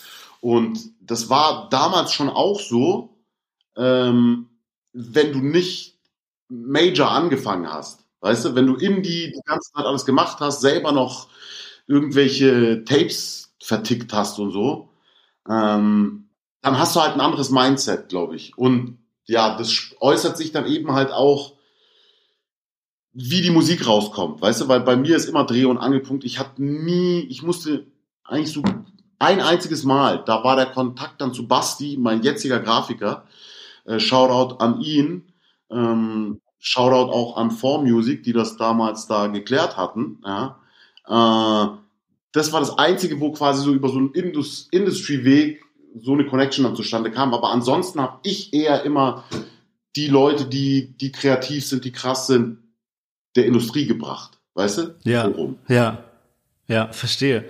Wir haben natürlich auch Fragen uns stellen lassen auf Instagram und es kamen unfassbar viele Fragen zurück. Krass. Ja, und eine der Fragen, die da gestellt wurde, war, warum hast du dich von den alten Produzenten getrennt? Also The Crates, David Elli, was ist da passiert? Mit Crates habe ich noch sogar Songs, glaube ich, die dann demnächst auch kommen. Also mit Crates arbeite ich weiterhin zusammen. Das ist nur so, da muss ich ein bisschen ausholen. Schau mal, ich hatte ja mit Crates gearbeitet, davor hatte Yoshi mit denen gearbeitet und Yoshimitsu. Und die sind ja dann auch in das ganze Antrag-Camp dann gekommen. Also so, wir hatten, glaube ich, 2017 Anfang im Januar oder so das Album gemacht, aber als es dann schon Sommer war, waren die halt schon komplett, da kamen nur noch Releases raus. Und die haben natürlich auch einen ganz eigenen Sound geprägt. Und ich habe immer darauf Wert gelegt, weißt du, dass ich auch immer meinen eigenen Sound habe. Und das war ja so eine Fusion DXE und Crates, ne? Und von den anderen Produzenten, die haben sich eher von mir getrennt, als die dann auf einmal Drake und Kanye Placements hatten. Oder davor waren es noch Wiz Khalifa und Mac Miller. Deswegen, also das ist eine Frage, die würde ich gerne weitergeben. Belassen wir es dabei. Wobei jeder kann sie sich jetzt gerade eigentlich auch selber beantworten. Draußen. Ja, klar. Geht mal davon aus. Das ist das erste Mal, dass ich geghostet wurde. Sonst bin ich verantwortlich dafür, dass ich anderen Leuten ihre Ghost-Spuren zumindest liefere. Aber ja, ich weiß es nicht, keine Ahnung. Ist halt, ja. Denke ich mal, für manche Leute attraktiver, die kein Rückgrat haben oder, weißt du, so die andere Werte vertreten, ist das halt dann wichtiger, die nächste Bag zu getten. Aber abgerechnet wird am Strand. Das dürfen diese ganzen Leute nicht vergessen. Abgerechnet wird am Strand. Und ich weiß nicht, ob du diesen Ausspruch noch kennst. Klar. Sehr gut, weil viele, ne, die jetzt so dazukommen, die sind so auch, was quatscht der da? Aber ja, abgerechnet wird am Strand und ich bin, wie gesagt, auf allen Ebenen gewappnet, weißt du? Mir ist immer wichtiger, dass so dieses Ebenbild, was man in 2D auf Instagram sieht, ne, dass das dann auch in 3D wirklich gebackt wird, weißt du? Also so, ne? Für mich machen viele Faktoren aus, dass du halt ein cooler Mensch bist, so. Also wirklich ein cooler Motherfucker, weißt du, der was zu sagen hat, der was zu melden hat. Und das kann dann sein, dass manche Leute das halt in einem Mikrokosmos haben. Mir war es immer wichtig, das allround-mäßig zu haben, weißt du? Ja, jetzt haben wir schon so ein bisschen darüber gesprochen, über so, was in Planung ist und auch so Output von letztem Jahr, aber irgendwie ist da ja noch mehr, was du den ganzen Tag tust. Und ein großer Bereich ist ja mittlerweile auch das Texten, also auch für andere Künstler. Wie ist das denn entstanden? Das ist eigentlich gar nichts, was du... Letztens habe ich so drüber nachgedacht und habe mir gedacht, okay, das ist eigentlich wie bei so einem Plug, weißt du? Der hat, ist ja Podcast, man kann alles bequatschen, ne? Ganz alles bequatschen. Also guck mal, du hast einen Plug, der hat super krasses Kelly, ja? Ja. Und dafür ist er bekannt eigentlich und das ist so seine Leidenschaft, das ist so sein Ding. Jetzt hat der Typ aber irgendwie auch noch eine gute Connection zu krassen Kokain, ja? Jetzt ist er nicht unbedingt stolz darauf, dass der Kokain an die Leute bringt, ne? Aber es rentiert sich einfach sehr gut. Und deswegen hat er sich halt gedacht, nee, okay, bis dahin geht's noch. Bei Heroin bin ich raus, aber Kokain nehme ich noch mit. Ja. Und ich glaube, so kann man sich das ein bisschen vorstellen. Weißt du, es ist jetzt nicht so, dass ich jetzt hausieren gehe, damit, also jetzt, da muss man auch wieder immer unterscheiden, ne? Nach außen hin oder hinter den Kulissen, also in der Industrie. Ja? Aber es ist jetzt nicht so, dass ich gerne hausieren gehe nach außen und sage so, hey, ich habe auch Koks. Kommt vorbei. Weißt du, ich will klar, ja. Meine Legacy soll dafür bekannt sein, dass ich das beste 10 von 10 Kelly an den Mann bringe, weißt du? Ja. So. Ja, wobei es wird ja immer, ich sag mal, normaler so. Also mittlerweile ist es ja offen bekannt bei vielen Künstlern, dass es da irgendwie Leute gibt, die halt im Hintergrund schreiben, die auch ihre Credits dafür bekommen dann. Safe. Und es ist auch, ich sag auch so, auch dieses, du kannst nicht immer alles gegeneinander aufwerten, weißt du? Du kannst nicht sagen, so, hey, der lässt sich helfen, die lässt sich helfen, die sind gleich. So, es gibt ja da auch nochmal Abstufungen. Ich habe mit vielen Leuten Sessions gehabt, weil ich bin auch nicht so, weißt du, du hörst vielleicht auch schon raus, ich bin gar nicht so der Typ, ich habe keinen Bock, Leute zu exposen, ich habe gar keinen Bock, darüber großartig länger als nötig zu quatschen. Ich habe gar kein Problem, irgendwelche generellen Infos rauszuhauen oder so, aber nicht so speziell oder auch nicht so auf dieser, jetzt hast du doch gerade hier bei diesem YSL-Trial diese ganzen Snitching-Allegations und so, weißt du, bei den ganzen Mitverurteilten und so, was heißt Verurteilten, aber Verhafteten oder was auch immer. Und das ist nie so mein Ding gewesen, also weißt du, so damit rumzulaufen und das durch die Gegend zu posaunen, weißt du? Deswegen, also deswegen habe ich so diesen Vergleich gerade gewählt, ist auch ein bisschen behindert vielleicht, aber du, also eingeschränkt, ich muss ja aufpassen, wie ich spreche, das ist auch sowas, weißt du, du willst niemanden abfacken, aber ich zumindest nicht, ne? Wenn ich jetzt hier mit dir quatsche, will ich jetzt A, will ich niemanden abfacken, aber B, will ich jetzt auch nicht unbedingt auf jedes Wort aufpassen müssen, was ich sage. Ein paar Wörter hat man jetzt eh schon aus seinem Sprachgebrauch irgendwie so verabschiedet. Hätten wir das Interview jetzt 2015 geführt oder 16, weißt du, ich weiß nicht, ob du da auch unseren ganzen Twitter-Grind verfolgt hast, so unter anderem Moneyboy, was der da manchmal getwittert hat, wird ja heute auch nicht mehr unbedingt gehen. Ich bin ehrlicherweise ein bisschen zu spät ins Twitter-Game eingestiegen, deswegen habe ich vorhin gemeint, ich habe so probiert, das alles noch ein bisschen herauszufinden, aber einiges ist halt auch verschwunden.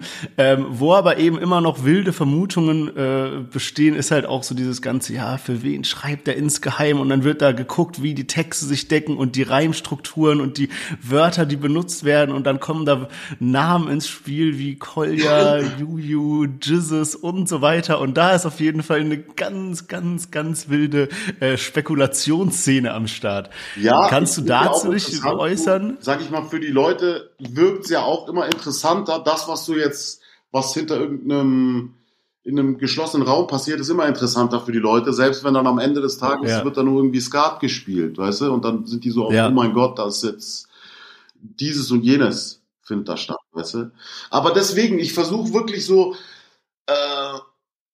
so diesen ganzen Bullshit beiseite zu lassen, um mich wirklich nur auf das, worum es geht, zu konzentrieren, weißt du, aber ich weiß natürlich auch, klar, das ist das, was die Leute halt sehr begeistert irgendwie oder interessiert, so, ne?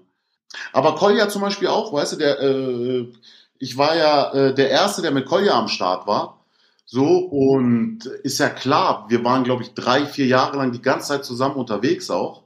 Der war auf 2 von meinen Touren dabei, bei einer nur halb, dann kam was dazwischen, aber ist ja klar, dass der dann auch quasi das Ganze auch, was so Technik und sowas anbetrifft, dann auch aus meiner Perspektive anfängt zu sehen. Ja. Klar, ich fick dem ja auch seinen Kopf dann, indem ich sage so, ey Bro, so und so, bla bla bla. Weißt du, aber das sind auch wieder 2 verschiedene Paar Schuhe. Weißt du, und das ist auch wieder so ein Ding, manchmal, das ist dann auch Fluch und Segen. Segen einerseits, dass man sagen kann, okay, geil, das, eines der wichtigsten Sachen, die ein Mann haben kann, ist seine Reputation, ist sein Ruf, ja. Ist ja geil, dass so der Ruf ist, boah, okay, guter Schreiber oder guter Artist. Artist habe ich jetzt einfach mal so frech dazu gemogelt, aber das muss eigentlich an erster Stelle stehen, weil Schreiber ist auch nichts anderes als ein Artist, ja. Das ist halt eine Kunst, so, ne. Man muss sich damit ja auch gar nicht so verstecken oder sage ich mal, wenn ich mir zum Beispiel so rein subjektiv jetzt zum Beispiel Lars anschaue und ich überlege so seine Vergangenheit, was war da los und jetzt ist es offen bekannt, Lars schreibt zum Beispiel für Shirin. Trotzdem hat er gefühlt gerade so seine High-Time, weil er kriegt übelst die Credits dafür. Niemand würde ihm absprechen, dass er ein krasser Texter ist. Wenn er mal was Eigenes released, wird's gefeiert. Wenn er was quasi durch Shirin released und so weiter, bekommt er seine Credits dafür und so. Das und ist jetzt erst ich will es nicht so mit dir vergleichen, aber so nee, bei dir ist es genau. Also keiner spricht dir ab, dass du ein Texter bist. Ja, voll, aber das finde ich zum Beispiel auch so, das ist neu dazugekommen. Weißt du, das gab es eine Zeit lang nicht und ich nehme es ehrlich gesagt genauso wahr, wie du gerade gesagt hast, deswegen. Und zum Beispiel Lars auch, bestes Beispiel, das war so, es gab eine Zeit, da hat er auch auf Twitter so einen ganz komischen Grind gefahren und dann hat man auch seine Jokes gemacht und so weiter und so fort, dann hat sich das irgendwie nicht hochgeschaukelt, es war nie irgendwas, aber irgendwie war immer so, man war immer an anderen Enden von Camps in Deutschland so, immer Leute, die nicht cool miteinander waren. Ich persönlich hatte nicht wirklich was gegen den, außer jetzt vielleicht, wie gesagt, wenn es darum geht, wenn jemand einen befremdlichen Twitter-Grind hat und man sich denkt, hey, das nehme ich jetzt hops. Weißt du, das war ja auch schon der Vorreiter von Fitna-TikTok. Sorry, dass ich die ganze Zeit Fitna-TikTok auch, aber ich bin echt ein bisschen hängen geblieben. da drauf. Können wir nicht jetzt ein Live-Match schnell machen? Nee. Pass auf, also worauf ich hinaus will, ist, ich habe dem dann auch einfach irgendwann mal geschrieben und habe dem gesagt, ich so, ey, falls ich da irgendwie übers Ziel hinausgeschossen bin, indem ich da irgendwie ihn zu krass geopfert habe oder versucht habe, whatever, ne? Das war keinesfalls irgendwie so, dass ich dem jetzt sein Leben irgendwie da ficken wollte oder sonst irgendwas. Und ja, da haben wir kurz hin und her geschrieben und ja, also deswegen, klar, da, ich glaube, da tun sich jetzt noch mehr Sachen auf in Deutschland. Deswegen, da geht es immer weiter voran. Okay, aber alles wieder gut soweit? Also es war nie wirklich was Schlechtes, war okay. Nur so ein bisschen so, ich glaube, da haben wir uns einfach nur ein bisschen angezickt mäßig, aber ja. Weißt du? Jetzt hast du schon angesprochen mit Camps und so weiter. Natürlich hast du ja auch viel mit Kollega zusammengearbeitet. Mhm. Seid ihr noch in Kontakt aktuell? Arbeitet ihr vielleicht an irgendwas oder wie ist der aktuelle Stand? Wir arbeiten an nichts, aber wir sind in Kontakt. Aber unser Kontakt ist halt dann so, da geht's dann, jetzt kommt's, um Fitness. Also das ist so, ey, okay, was machst du denn gerade? Und so weiter und so fort. Weil, ja. Also als ich habe ja richtig krass nochmal durchgezogen. Es gab so 2, 3 Phasen, wo ich diese 10-Wochen-Programme, woher ja auch dieser Spruch ist, abgerechnet wird am Strand, so schließt sich der Kreis von gerade eben, wo ich die hintereinander gemacht habe. Also ich hatte 2000. So Bostrafo-mäßig. Exakt. Bostrafo, ja. 10-Wochen-Programm. Ich weiß ja nicht, wie sich diese Programme alle schimpfen. Und ich habe ein 10-Wochen-Programm quasi 30 Wochen lang gemacht mit der Ernährung von Woche 7. Aber die Ernährung von Woche 7 habe ich dann 20 Wochen lang durchgezogen. Also das ist sehr, sehr geisteskrank. Wenn man wirklich in dieser Bubble drin ist, weiß man, wie krank das ist. Und dann habe ich, glaube ich, 2017 oder so die Bostrafo 2 oder so, 2.0 nochmal gemacht. Das war, glaube ich, wirklich die fitteste Phase ever. Ich habe zwar komplett nicht auf die Ernährung geachtet, sondern wusste halt schon aus den anderen Programmen, okay, worauf achtet man? Das sind so die Themen, die ich dann mit dem Boss bespreche. Ja, ist auch ein Privileg, dass man da direkt den Personal Coach von der Bostrafo dann hat. Ja. Mann. Ich habe die auch mal gemacht. Das war echt hart, muss ich sagen. Hammer. Nein, und also auch zu deinem, das hast du zwar nicht gefragt, aber das fällt mir gerade ein zum Thema Camp. Guck mal, es war sehr, sehr oft so, dass die Leute mir vorgeworfen haben, boah, der featuret sich durch die ganze Weltgeschichte und so weiter und ist immer überall hier und da und versucht so Cloud-Chasing zu betreiben, oder die haben das nicht Cloud-Chasing genannt, die haben gesagt, oh, der, jetzt lutscht er wieder da, jetzt lutscht er dort, jetzt lutscht er hier. Und für mich war das immer so absurd und krank, ehrlich gesagt. Also ich fand es super ungerechtfertigt, weil was die Leute irgendwie nie mir als Credit gegeben haben und was ich jetzt nur die Möglichkeit habe, weil mir das davor auch nie aufgefallen ist, ich war schon immer alleine.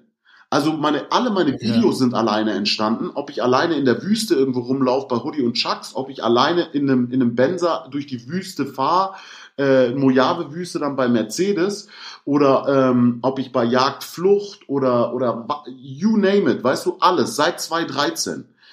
Ja. Das war nie auf irgendwelchen Camp-Zugehörigkeiten rumgeritten oder sonst irgendwas.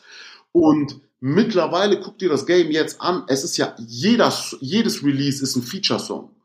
So, deswegen, das ist nicht nur immer so hohles Blabla, boah, ich bin so krass und ich bin immer der Erste mit allem gewesen und so weiter und so fort, sondern es sind einfach nur Facts. Weißt du? Das Problem ist, wenn ich Facts ausspreche, wirkt das so, als wenn ich flexen wollen würde. Let that sink in for a minute. Weißt du, was ich meine? Das ist eine gute Punchline. Immer wenn ich Facts aufzähle, denken die Leute, dass jetzt müsste ich nur noch reimen, dass ich flex. Weißt du, dass ich am Flexen bin? Dass ich flexe, ey. Immer wenn ich Facts aufzähle, denken die Leute, dass ich flexe, ey. Weißt du, und das ist halt so ein Ding, langweilt halt dann beide Parteien. Also langweilt natürlich die Konsumenten, weil die sich denken, ey Bro, wir haben es jetzt alle verstanden, du bist super krass, ja, halt deine Schnauze. Auf der anderen Seite bist du immer so der Typ, der es da vorher schon gesehen hat. Weißt du, bei mir, ich glaube, das Einzige, man braucht sich auch nicht auf großartig irgendwelche Sachen was einbilden. Also weißt du, so nur weil ich irgendwie vielleicht meine Frisur früher gerockt habe als dann 90% aller anderen Ex, so, ne? Aber so dieses, was ich gemerkt habe, eine Qualität, die ich habe, ist, ich brauche keine Cosigns von außen, um Sachen gut zu finden und die mit vollem wie eine Eins zu verteidigen und dafür einzustehen. Weißt du, wie ich meine? Ja. So, ich brauche diese Cosigns nicht. Und es gab, glaube ich, mal eine Zeile von, war das Max Herre irgendwann mal, die A&Rs verstehen es erst, wenn es in den Medien war. Ja. so auch. Ja. Ne? Eine Zeile, die ich geil fand. Und ja, so das, aber das ist mir wichtig, deswegen wollte ich das jetzt, weißt du, wenn ich jetzt schon die Möglichkeit habe, hier nach Ewigkeiten mal wieder ein Interview zu geben, um rumzuquatschen. Das ist mir wichtig, so, weißt du? Ja, wieso gab's denn so lange jetzt kein Interview? Ich bin natürlich froh, dass wir dich jetzt hier nach so langer Zeit interviewen dürfen, aber woran hat's denn gelegen? Ihr kamt, also ich kannte euch ja nicht, ich hatte jetzt nur das, wie ihr auf Insta rüberkommt. Ja. Wenn ich auf eure Insta-Page gehe, kommt das Ganze sehr, sehr ansprechend rüber. Das ist schon, weißt du, wie das aufgezogen ist, die ganzen Grafiken, wie die Textfelder auf den einzelnen Beiträgen und so. Und die Art und Weise, wie ihr berichtet, ihr seid super neutral. Ihr berichtet einfach nur. Ja. Dennoch schafft ihr es auch, diese Cloud-Chaserei und dieses Clickbaiting trotzdem mitzunehmen, aber ihr schafft es trotzdem, eure Ehre, also so die Menschenwürde zu behalten. Das irgendwie respektiere ich das. Ich weiß gar nicht, wie ihr das macht.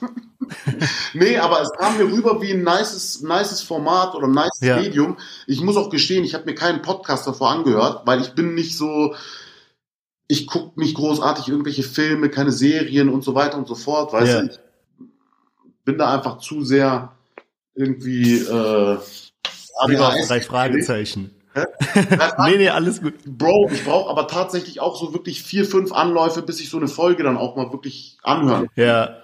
Weil ich wüsste nicht, wann ich dann sonst so, keine Ahnung, 1 Stunde 15 oder wie lange die gehen. Nee, das fand ich ganz witzig. Ich glaube, das war auch so der Punkt, wo wir in Kontakt getreten sind, weil ich hatte schon länger im Kopf, dachte so, ey, Alias-Interview wäre eigentlich ganz witzig. Und dann habe ich in einer Story gesehen, wie du da mit dem Benzer rumcruist und 3 Fragezeichen hörst. Und ich bin natürlich auch hier Part von meiner Kindheit, so deswegen habe ich gedacht, komm, jetzt müssen wir mal anschauen. Also, ja, also die neueste Folge ist auch wirklich wieder sehr, sehr gelungen. Die hatten jetzt so eine Durststrecke von, ich glaube, bestimmt 20, 30 Folgen. Die waren wirklich, also eine schlimmer als die andere. Das war schon wirklich so, es war hart, immer noch Fan jetzt der neuen Folgen zu sein. Und jetzt kam diese Wald der Gefahren-Folge raus. Ich weiß nicht, ob du die gehört hast. Ich bin eher so, ich höre eher so diese alten Dinger, so die ganze Legacy von den ersten, wo es noch nicht mal dreistellig war. Ja, Folge. Hammer, sehr gut. Die Folge ist wirklich geil. Also die Sprecher sind geil, die Sounds sind geil, die ganze Atmo, die ganze Geräuschkulisse ist geil. Ich habe ja auch bei dem Hörbuch mitgesprochen, das war so eine Dracula-Adaption. Kann ich dir mal den Link dann schicken, dann kannst du dazu mal ein. Ja, das ist eigentlich eine perfekte Überleitung hier zu meiner nächsten Frage, weil ich habe hier 2 Sachen gefunden, ne? Abseits von Rap, wo du mitgewirkt hast, wo ich dachte, wie konnte das denn an mir vorbeigehen? Meinst du der Kinofilm? Also die erste Sache war, da habe ich auf deinem Wikipedia gelesen, im August 2008 wirkte Ali Ast neben Bintia und Xatar als sogenannter Rap-Coach bei der RTL2-Show Der Bluff mit. Tatsächlich. Darin sollte der Rapper einen Literaturstudenten in die Rolle eines glaubwürdigen Gangster-Rappers bringen. Die Medienresonanz auf die Fernsehsendung fiel sehr negativ aus. Was ist denn da passiert? Das habe ich ja gar nicht mitbekommen. Gar nicht? Also kaum irgendwie. Ja, also das Ding ist das war wirklich so zur damaligen Zeit, weil Xatar ist ja jetzt auch super slim, ne? Aber ich würde fast auch nicht, war zur damaligen Zeit dicker als Xatar, ne? Also ich habe wirklich so, glaube ich, 120, 125 Kilo auf die Waage gepackt und war halt da voll auf meinem so, ja, alles ist lustig, bla bla bla, alles irgendwie Troll-Shit und so weiter. Und da hat sich natürlich so ein Format wie das super angeboten. Ne? Also jetzt nicht wegen dem Dicksein, das war jetzt einfach nur so eine Side-Info, aber quasi so dieses, es passt ja, also du hast so, weißt du, so heutzutage hast du diesen Drewski oder wie der Typ da heißt, weißt du, aus den Staaten, so einfach lustige Dicke, sag ich es jetzt mal. Ja? Das war eher so dieses dieses Game. Und die zweite Sache, die ich gefunden habe hier als ebenfalls Schauspieler, der Film Homies mit Jimmy Blue Ochsenknecht, Detlef die Soest und Alias als Moderator. Ja, wobei das ist ja auch ein Ding. Dass ich da Moderator gespielt habe, war tatsächlich gerne so die Cocktailkirsche auf einem, sagen wir mal, unangenehm schmeckenden Milchshake. Weil es war halt so, damals hatten wir den Soundtrack dazu gemacht. Das war noch mit Ty Jason. Das war auch noch, vor 2010, glaube ich, oder so. Oder 2010 ist das entstanden. Auch ewig lang her. Und dann war so, hey, hast du nicht Bock auch da den Moderator zu mimen? Und ja. Da war ich dann auch schon am Start, ja. Aber ich dachte eigentlich lustigerweise, weil der Film lief auf Netflix längere Zeit, Nanga Parbat.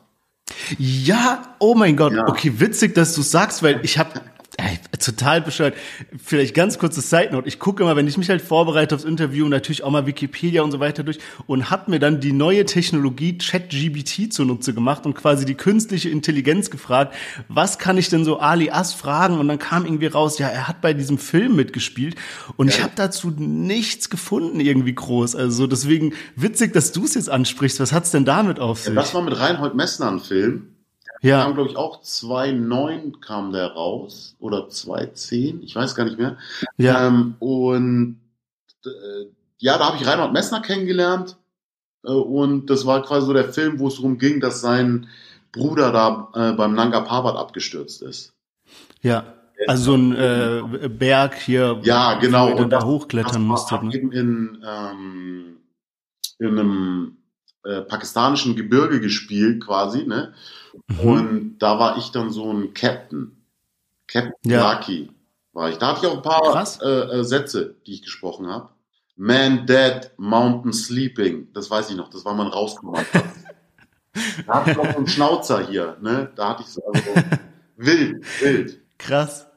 Das ist ja echt heftig. Also dann ist ja eine ganze Karriere noch hier neben dem Rap-Game mit der Schauspielerei. Das war eigentlich der ursprüngliche Plan auch, muss ich ganz ehrlich sagen. Eigentlich war das so der Plan, Schauspielerei zu machen. Schauspielbusiness ist schon sehr, sehr fake. Umgekehrt. Also Rap-Business ist schon sehr, sehr fake. Aber Schauspielerei ist ja, das basiert ja auf Fakeness. Ne? Deswegen ist das noch faker. Ja. Und den muss man auch sacken lassen. Ja, weißt du, wenn ich mir schon im Rap schwer tue, dass ich teilweise an Grenzen der Belastbarkeit von anderen stoße, indem ich einfach nur meine Fakten, so wie ich sie wahrnehme, weißt du, erzähle. Ja. Gut, da bin ich auch schon des Öfteren mal übers Ziel hinausgeschossen, muss ich auch wirklich zu deren Gunsten sagen, weißt du, aber dann, glaube ich, wäre ich im Schauspielbusiness, da wäre ich ganz schnell, schneller weggecancelt als bei Carglass oder so. Okay, ich muss jetzt fragen, was ist bei Carglass passiert? Die haben es einfach vercheckt, die haben mich geordert, oder besser, ich habe einen Termin ausgemacht, hatte dreimal denen alle Daten in aufwendigen Telefonaten mitgeteilt, was ich brauche, Komm da an und dann hatten die da die falsche Frontscheibe bestellt für ein Auto, was gar nicht gepasst hat. Und ich kann mich sogar noch erinnern, in dem Moment habe ich sogar voll aufgepasst, dachte mir so, okay, du beleidigst die Frau jetzt nicht so, dass es dir zum Verhängnis werden kann. Musste die aber dann irgendwie beleidigen, halt ohne Schimpfwörter. Aber es war dann wahrscheinlich schon so hart, dass die sich dann gemeint hat, so ja, okay, ich wollte diese Filiale da auseinandernehmen, was auch nicht wirklich stimmt. Ja. Aber sagen wir so, jetzt habe ich ganz am Anfang vom Interview so großes Schnauze gehabt, dass ich immer so früh aufstehe und dass ich so am Start bin. Aber das war tatsächlich so ein Termin um 8 Uhr morgens.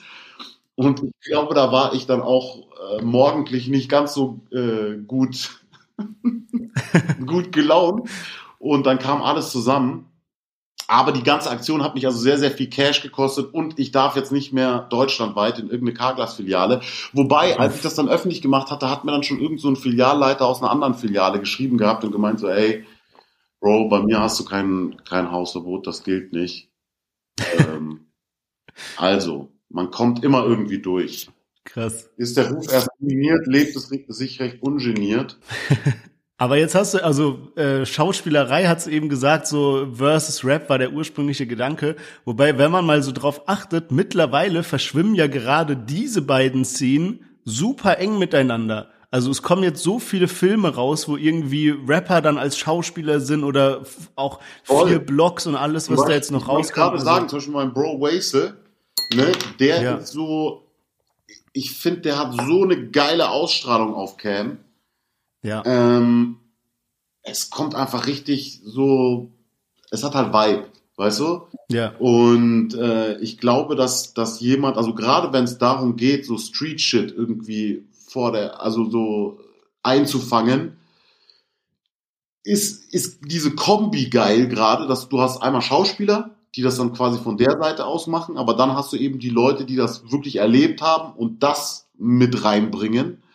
Und ich glaube, das ist eine geile Kombi. Bringt ja auch noch mehr so Credibility, wenn du dann irgendwelche echten Gangster-Rapper in einer Gangster-Serie hast. Safe. Also auch da bin ich wieder nicht dazu gekommen, die ganzen Sachen zu gucken. Ich habe dann immer nur so ausschnittweise gesehen, aber ich fand es dann schon krass. Also da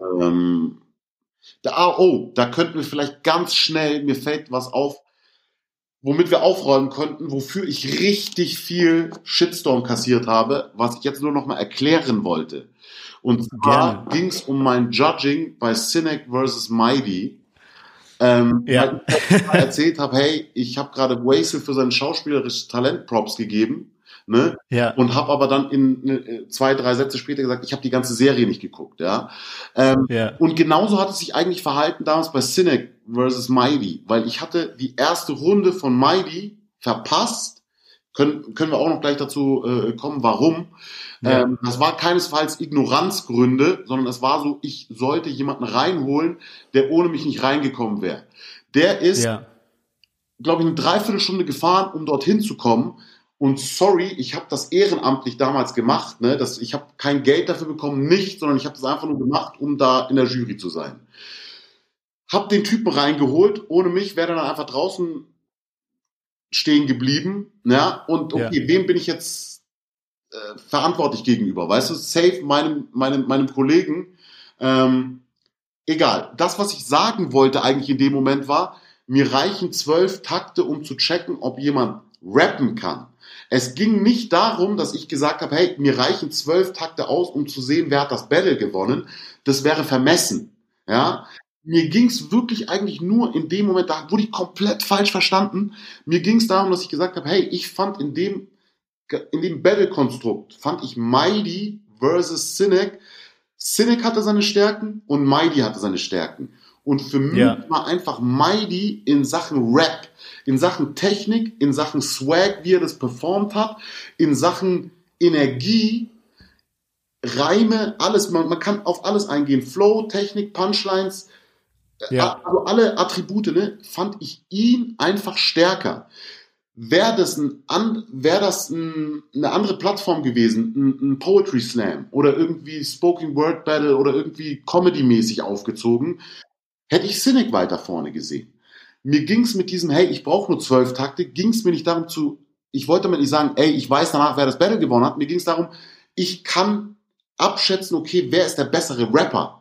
Und das kann man safe. Da reichen auch 4 Takte, um das herauszufinden. Wenn jemand 4 Takte lang rappt und nicht einen Endreim benutzt oder nicht irgendeinen Binnenreim oder irgendetwas und ich jemand bin, der halt auf Technik steht, also wenn es die Möglichkeit gibt, dass du die noch reinpacken kannst und sie ist drin, finde ich es immer nicer.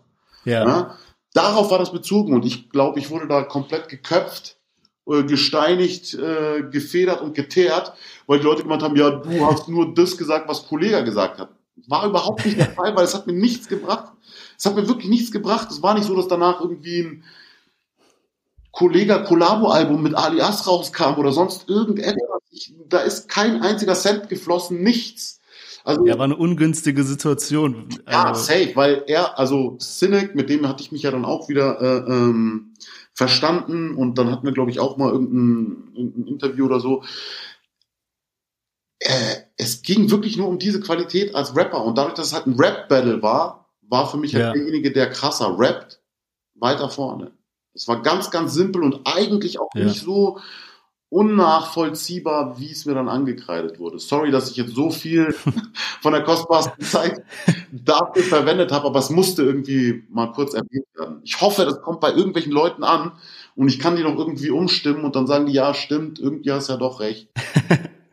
Ja, jetzt, dann können wir gleich nochmal ein anderes Fass aufmachen. Jetzt hast du auch schon einen Kollege angesprochen, der hatte ja auch so ein kleines Skandelchen hier mit seinen Biting-Vorwürfen, dass er sich da an Foren bedient und so weiter. Und ich hatte gesehen, du hattest dich dazu schon mal kurz in der Story geäußert, wo du gemeint hast, ja, ich hatte mich auch schon mal davor, bevor das überhaupt ein Thema war, hatte ich 2017 schon mal in einem Interview geäußert, weil ich war mit ihm auf Imperator-Tour. Und wir haben auf der Tour im Tourbus noch ein ganzes Mixtape recorded. Also geschrieben und recorded. Und also ich saß hier, das im Podcast bringt das nichts, aber wir saßen quasi in dieser Tourbus-Lounge wirklich auf derselben Couch, einfach nur gegenüber.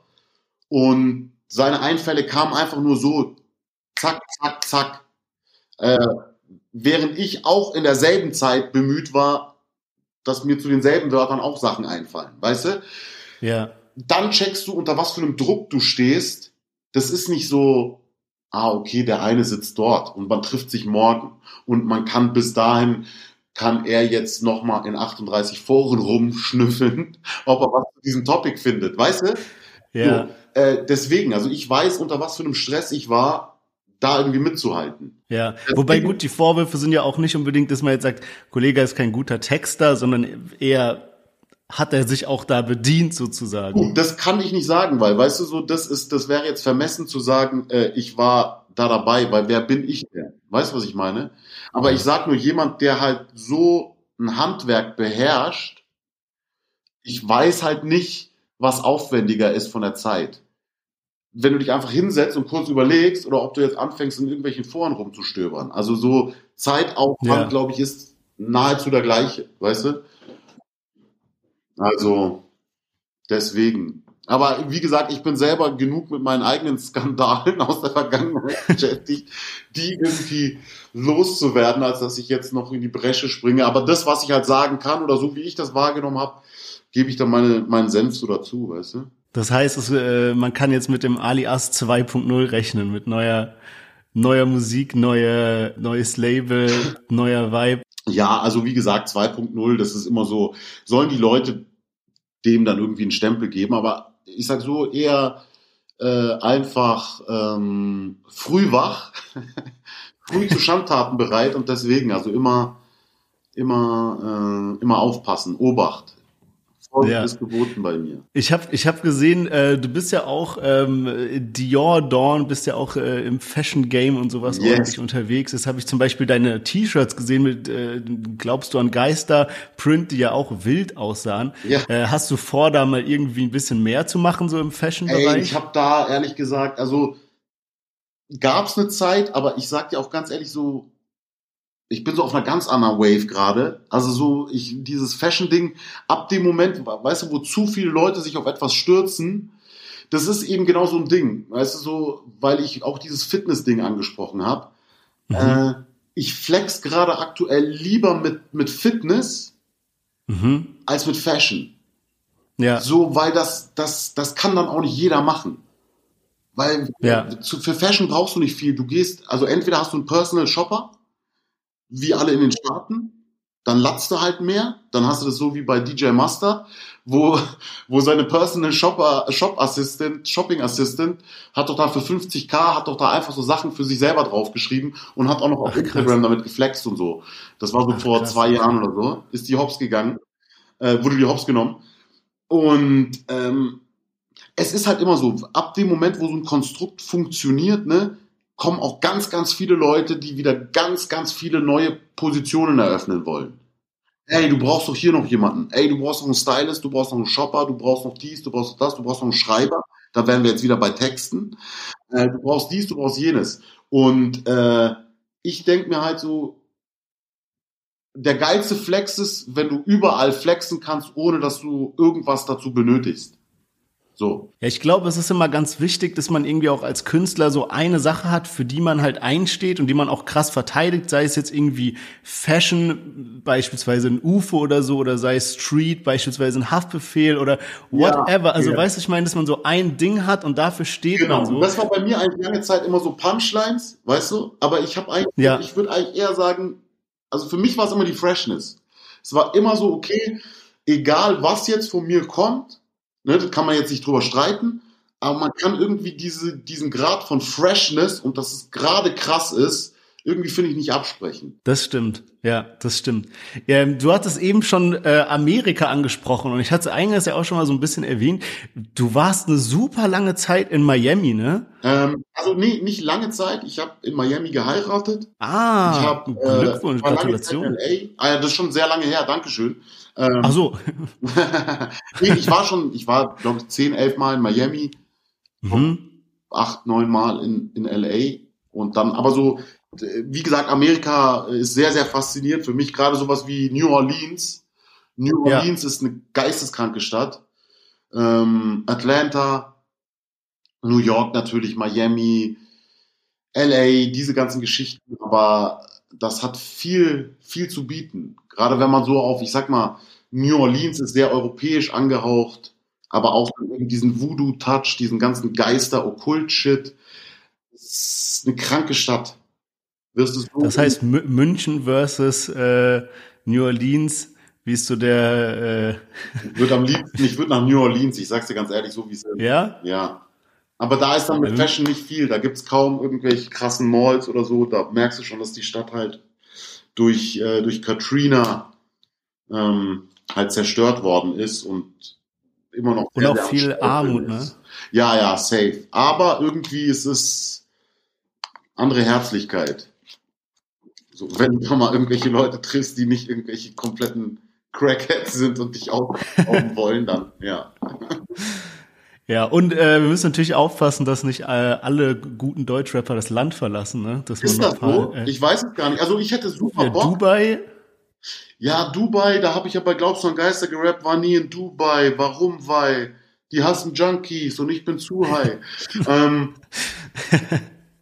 Es gab ja auch schon viele Zeiten, wo ich quasi nicht irgendwie da hohe Gaskosts hatte, sondern einfach komplett nur Wasser und Kippen oder Cola Light und Kippen. Gibt ja sogar einen Song von mir, Kippen und Coke Light, wo ich quasi da so ein bisschen erzähle, dass das so die einzigen, wie nennt man das denn, Anhaltspunkte dann waren, in einer Zeit, wo es einem nicht so gut ging, einfach nur auf Kippen und Coke Light. Wobei ich aber sagen muss, es ist geil. Also auch nochmal zum Fashion-Thema. Sorry, ich beantworte gar nicht die Frage, die du gerade gestellt hast. Alles gut. Leid, aber ich wollte nur sagen, je mehr du von vielen Sachen abhängig bist, desto unangenehmer ist das auch. Weißt du, je mehr Cash du machst, desto mehr gibst du auch aus. Desto mehr ist aber auch Fixkosten. Desto mehr ist alles. Weißt du, ich habe viele sehr, sehr reiche Freunde, also ne, sehr, sehr reich für mehrere Lebenszeiten. Und das, es ist nicht unbedingt das Erstrebenswerteste, weißt du? Und deswegen bei der Fashion so, in der Zeit, wenn ich mir unzählige Pieces hole und so weiter und so fort und dieses ein Outfit immer nur einmal anziehen, dann weghängen. Ja. Es ballert halt irgendwann mal auch nicht mehr so. Das ist so genau dasselbe wie mit Mucke auch, wenn du jetzt so 10 Milliarden Songs jetzt sofort dir reinziehen kannst. Am Ende ziehst du dir wahrscheinlich gar keinen rein. Hast du dagegen irgendwie 10 ausgewählte Alben oder Songs, lass es nur Songs sein, irgendwie weißt du die mehr zu schätzen. Ja, safe. So, und dass du die Sachen mehr zu schätzen weißt, das ist generell für mich, habe ich gemerkt, irgendwie geiler, als wenn ich so komplett frei am Rad drehe und machen kann, was ich will, bockt dann irgendwie nicht mehr so, wie wenn, keine Ahnung, weißt du? Ja. Also wenn ich laufen gehe, sorry, dass ich unterbreche, aber ich habe so ich hatte so 2 Paar Laufschuhe von Adidas, die waren so ergonomisch quasi angepasst. Also so. Ja. Und ich bin dann aber auch immer zu, bevor ich das dann nochmal anpassen lasse und so, Bro, ich rock diese 2 Paar Laufschuhe halt einfach beim Laufen bei HIIT, beim Laufband halt einfach tot. Also die werden roll till the wheels fall off oder ride till the heels fall off, weißt du? Das ist halt so, die werden zu Tode gerockt, aber irgendwie, ich weiß die auch krass zu schätzen, weißt du? Safe, ja. Oder am Ende hat man sich dann viele Pieces gekauft und dann passiert sowas wie jetzt mit dem Balenciaga-Skandal. Hey, Bro, da rennst du bei mir gerade offene Türen ein. Das ist genau so. Genau, I swear. Du hast einfach einen behinderten Betrag an Cash, den du in irgendeine Luxusmarke reingepumpt hast, nur damit die so ficken, weißt du? Das ist schon gottlos, Bro. Ich meine mittlerweile, ich weiß nicht, ich sehe wieder viele Leute es wieder tragen. Also, ja, also guck mal, bei mir war es auch so, ich hatte dann auch gesagt, okay, das macht jetzt auch keinen Sinn, so die Sachen zu verbrennen oder das Einzige, was noch Sinn macht, wäre wahrscheinlich zu spenden, weißt du? Ja. Nur der Punkt ist auch der, ich glaube, ich würde von meinem Dad mit so einem No-Name-Gürtel würde ich einfach so Liebe bekommen, wenn der wüsste, dass jetzt so die Problematik ist, so, ja, nee, das will ich jetzt aber nicht mehr anziehen und so. Ja. Nee, du trägst das jetzt. Das gibt's Schellen. Ja, nee. Also so, ja, aber da muss man wirklich, das sind so die Momente, wo man sich dann schon mal hinterfragt und nochmal so sich überlegt, okay, ey, was macht man da eigentlich? Das wär schon ein ganz gutes Wort zum Abschluss. Ich habe aber noch eine letzte Frage. Okay. Und zwar, ich habe dir ja gesagt, wir haben unfassbar viele Fragen zugeschickt bekommen. Okay, ja. Und es gab eine Frage, die ich mir nicht erklären konnte. Und zwar, oder 1000 Fragen, die alle auf ein Thema abgezielt haben. Und zwar, was ist die Waldschenke? Oh, das ist doch aus meiner Community. Denn die Waldschenke, die gibt's tatsächlich. Das ist die Waldwirtschaft. Und der Slogan war, Kaltgetränke in der Waldschenke. Ich habe so viel über diese Waldschenke. Ja, aber das Ding ist ja halt immer das, es gibt ja immer so, die meisten Rapper, wenn die jetzt aus NRW sind, dann hängen die in irgendwelchen Cafés rum. In Berlin auch, ja. Und wenn du aus München bist, dann ist das halt recht überschaubar, sage ich mal so, diese Shisha-Bar-Café-Szene und so. Da gibt's halt die Waldschenke einfach.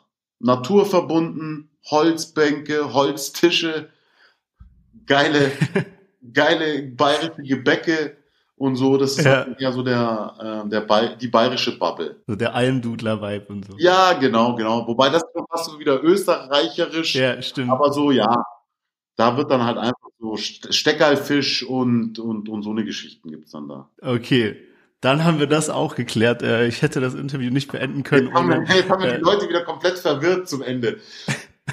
2 Minuten dachte ich, ach, okay, das klang doch vielleicht gar nicht so fern von jeglicher Realität und am Ende kommt es hat mir unfassbar viel Spaß gemacht. Ich freue mich, wenn wir auch, jetzt haben wir aber super viel gesprochen, was ich ja auch anbiete, da mal ein Part 2 zu machen, also bist du herzlich willkommen. Bro, ich war ganz ehrlich so, ich bin auch so jemand, dadurch, dass ich keine Interviews gegeben habe, weil ich mich dann da auch immer in irgendwelche Sachen reingeredet habe und so, dachte ich, hey, cool, ist, glaube ich, geiler, ich gebe jetzt mal keine Interviews. So ein Podcast-Format ist voll geil, aber auch hier noch geiler ist es, wenn dann wieder Releases anstehen, dann können wir nochmal quasi so ein Recap nochmal machen oder so ein Update. Auf jeden Fall. Würde mich freuen, du hast eine sehr, sehr geile Energy. Hat mich sehr, sehr gefreut, mein Lieber. Also danke. Danke. Die Freude ist ganz meinerseits. Genau. Dann wünsche ich dir jetzt noch mal ein schönes, was haben wir heute? Donnerstag, ist noch gar nicht Wochenende, aber dann wünsche ich dir noch einen schönen Tag. Killer, ey, wir lesen uns auf jeden Fall auf Insta, mein Lieber. Auf jeden Fall.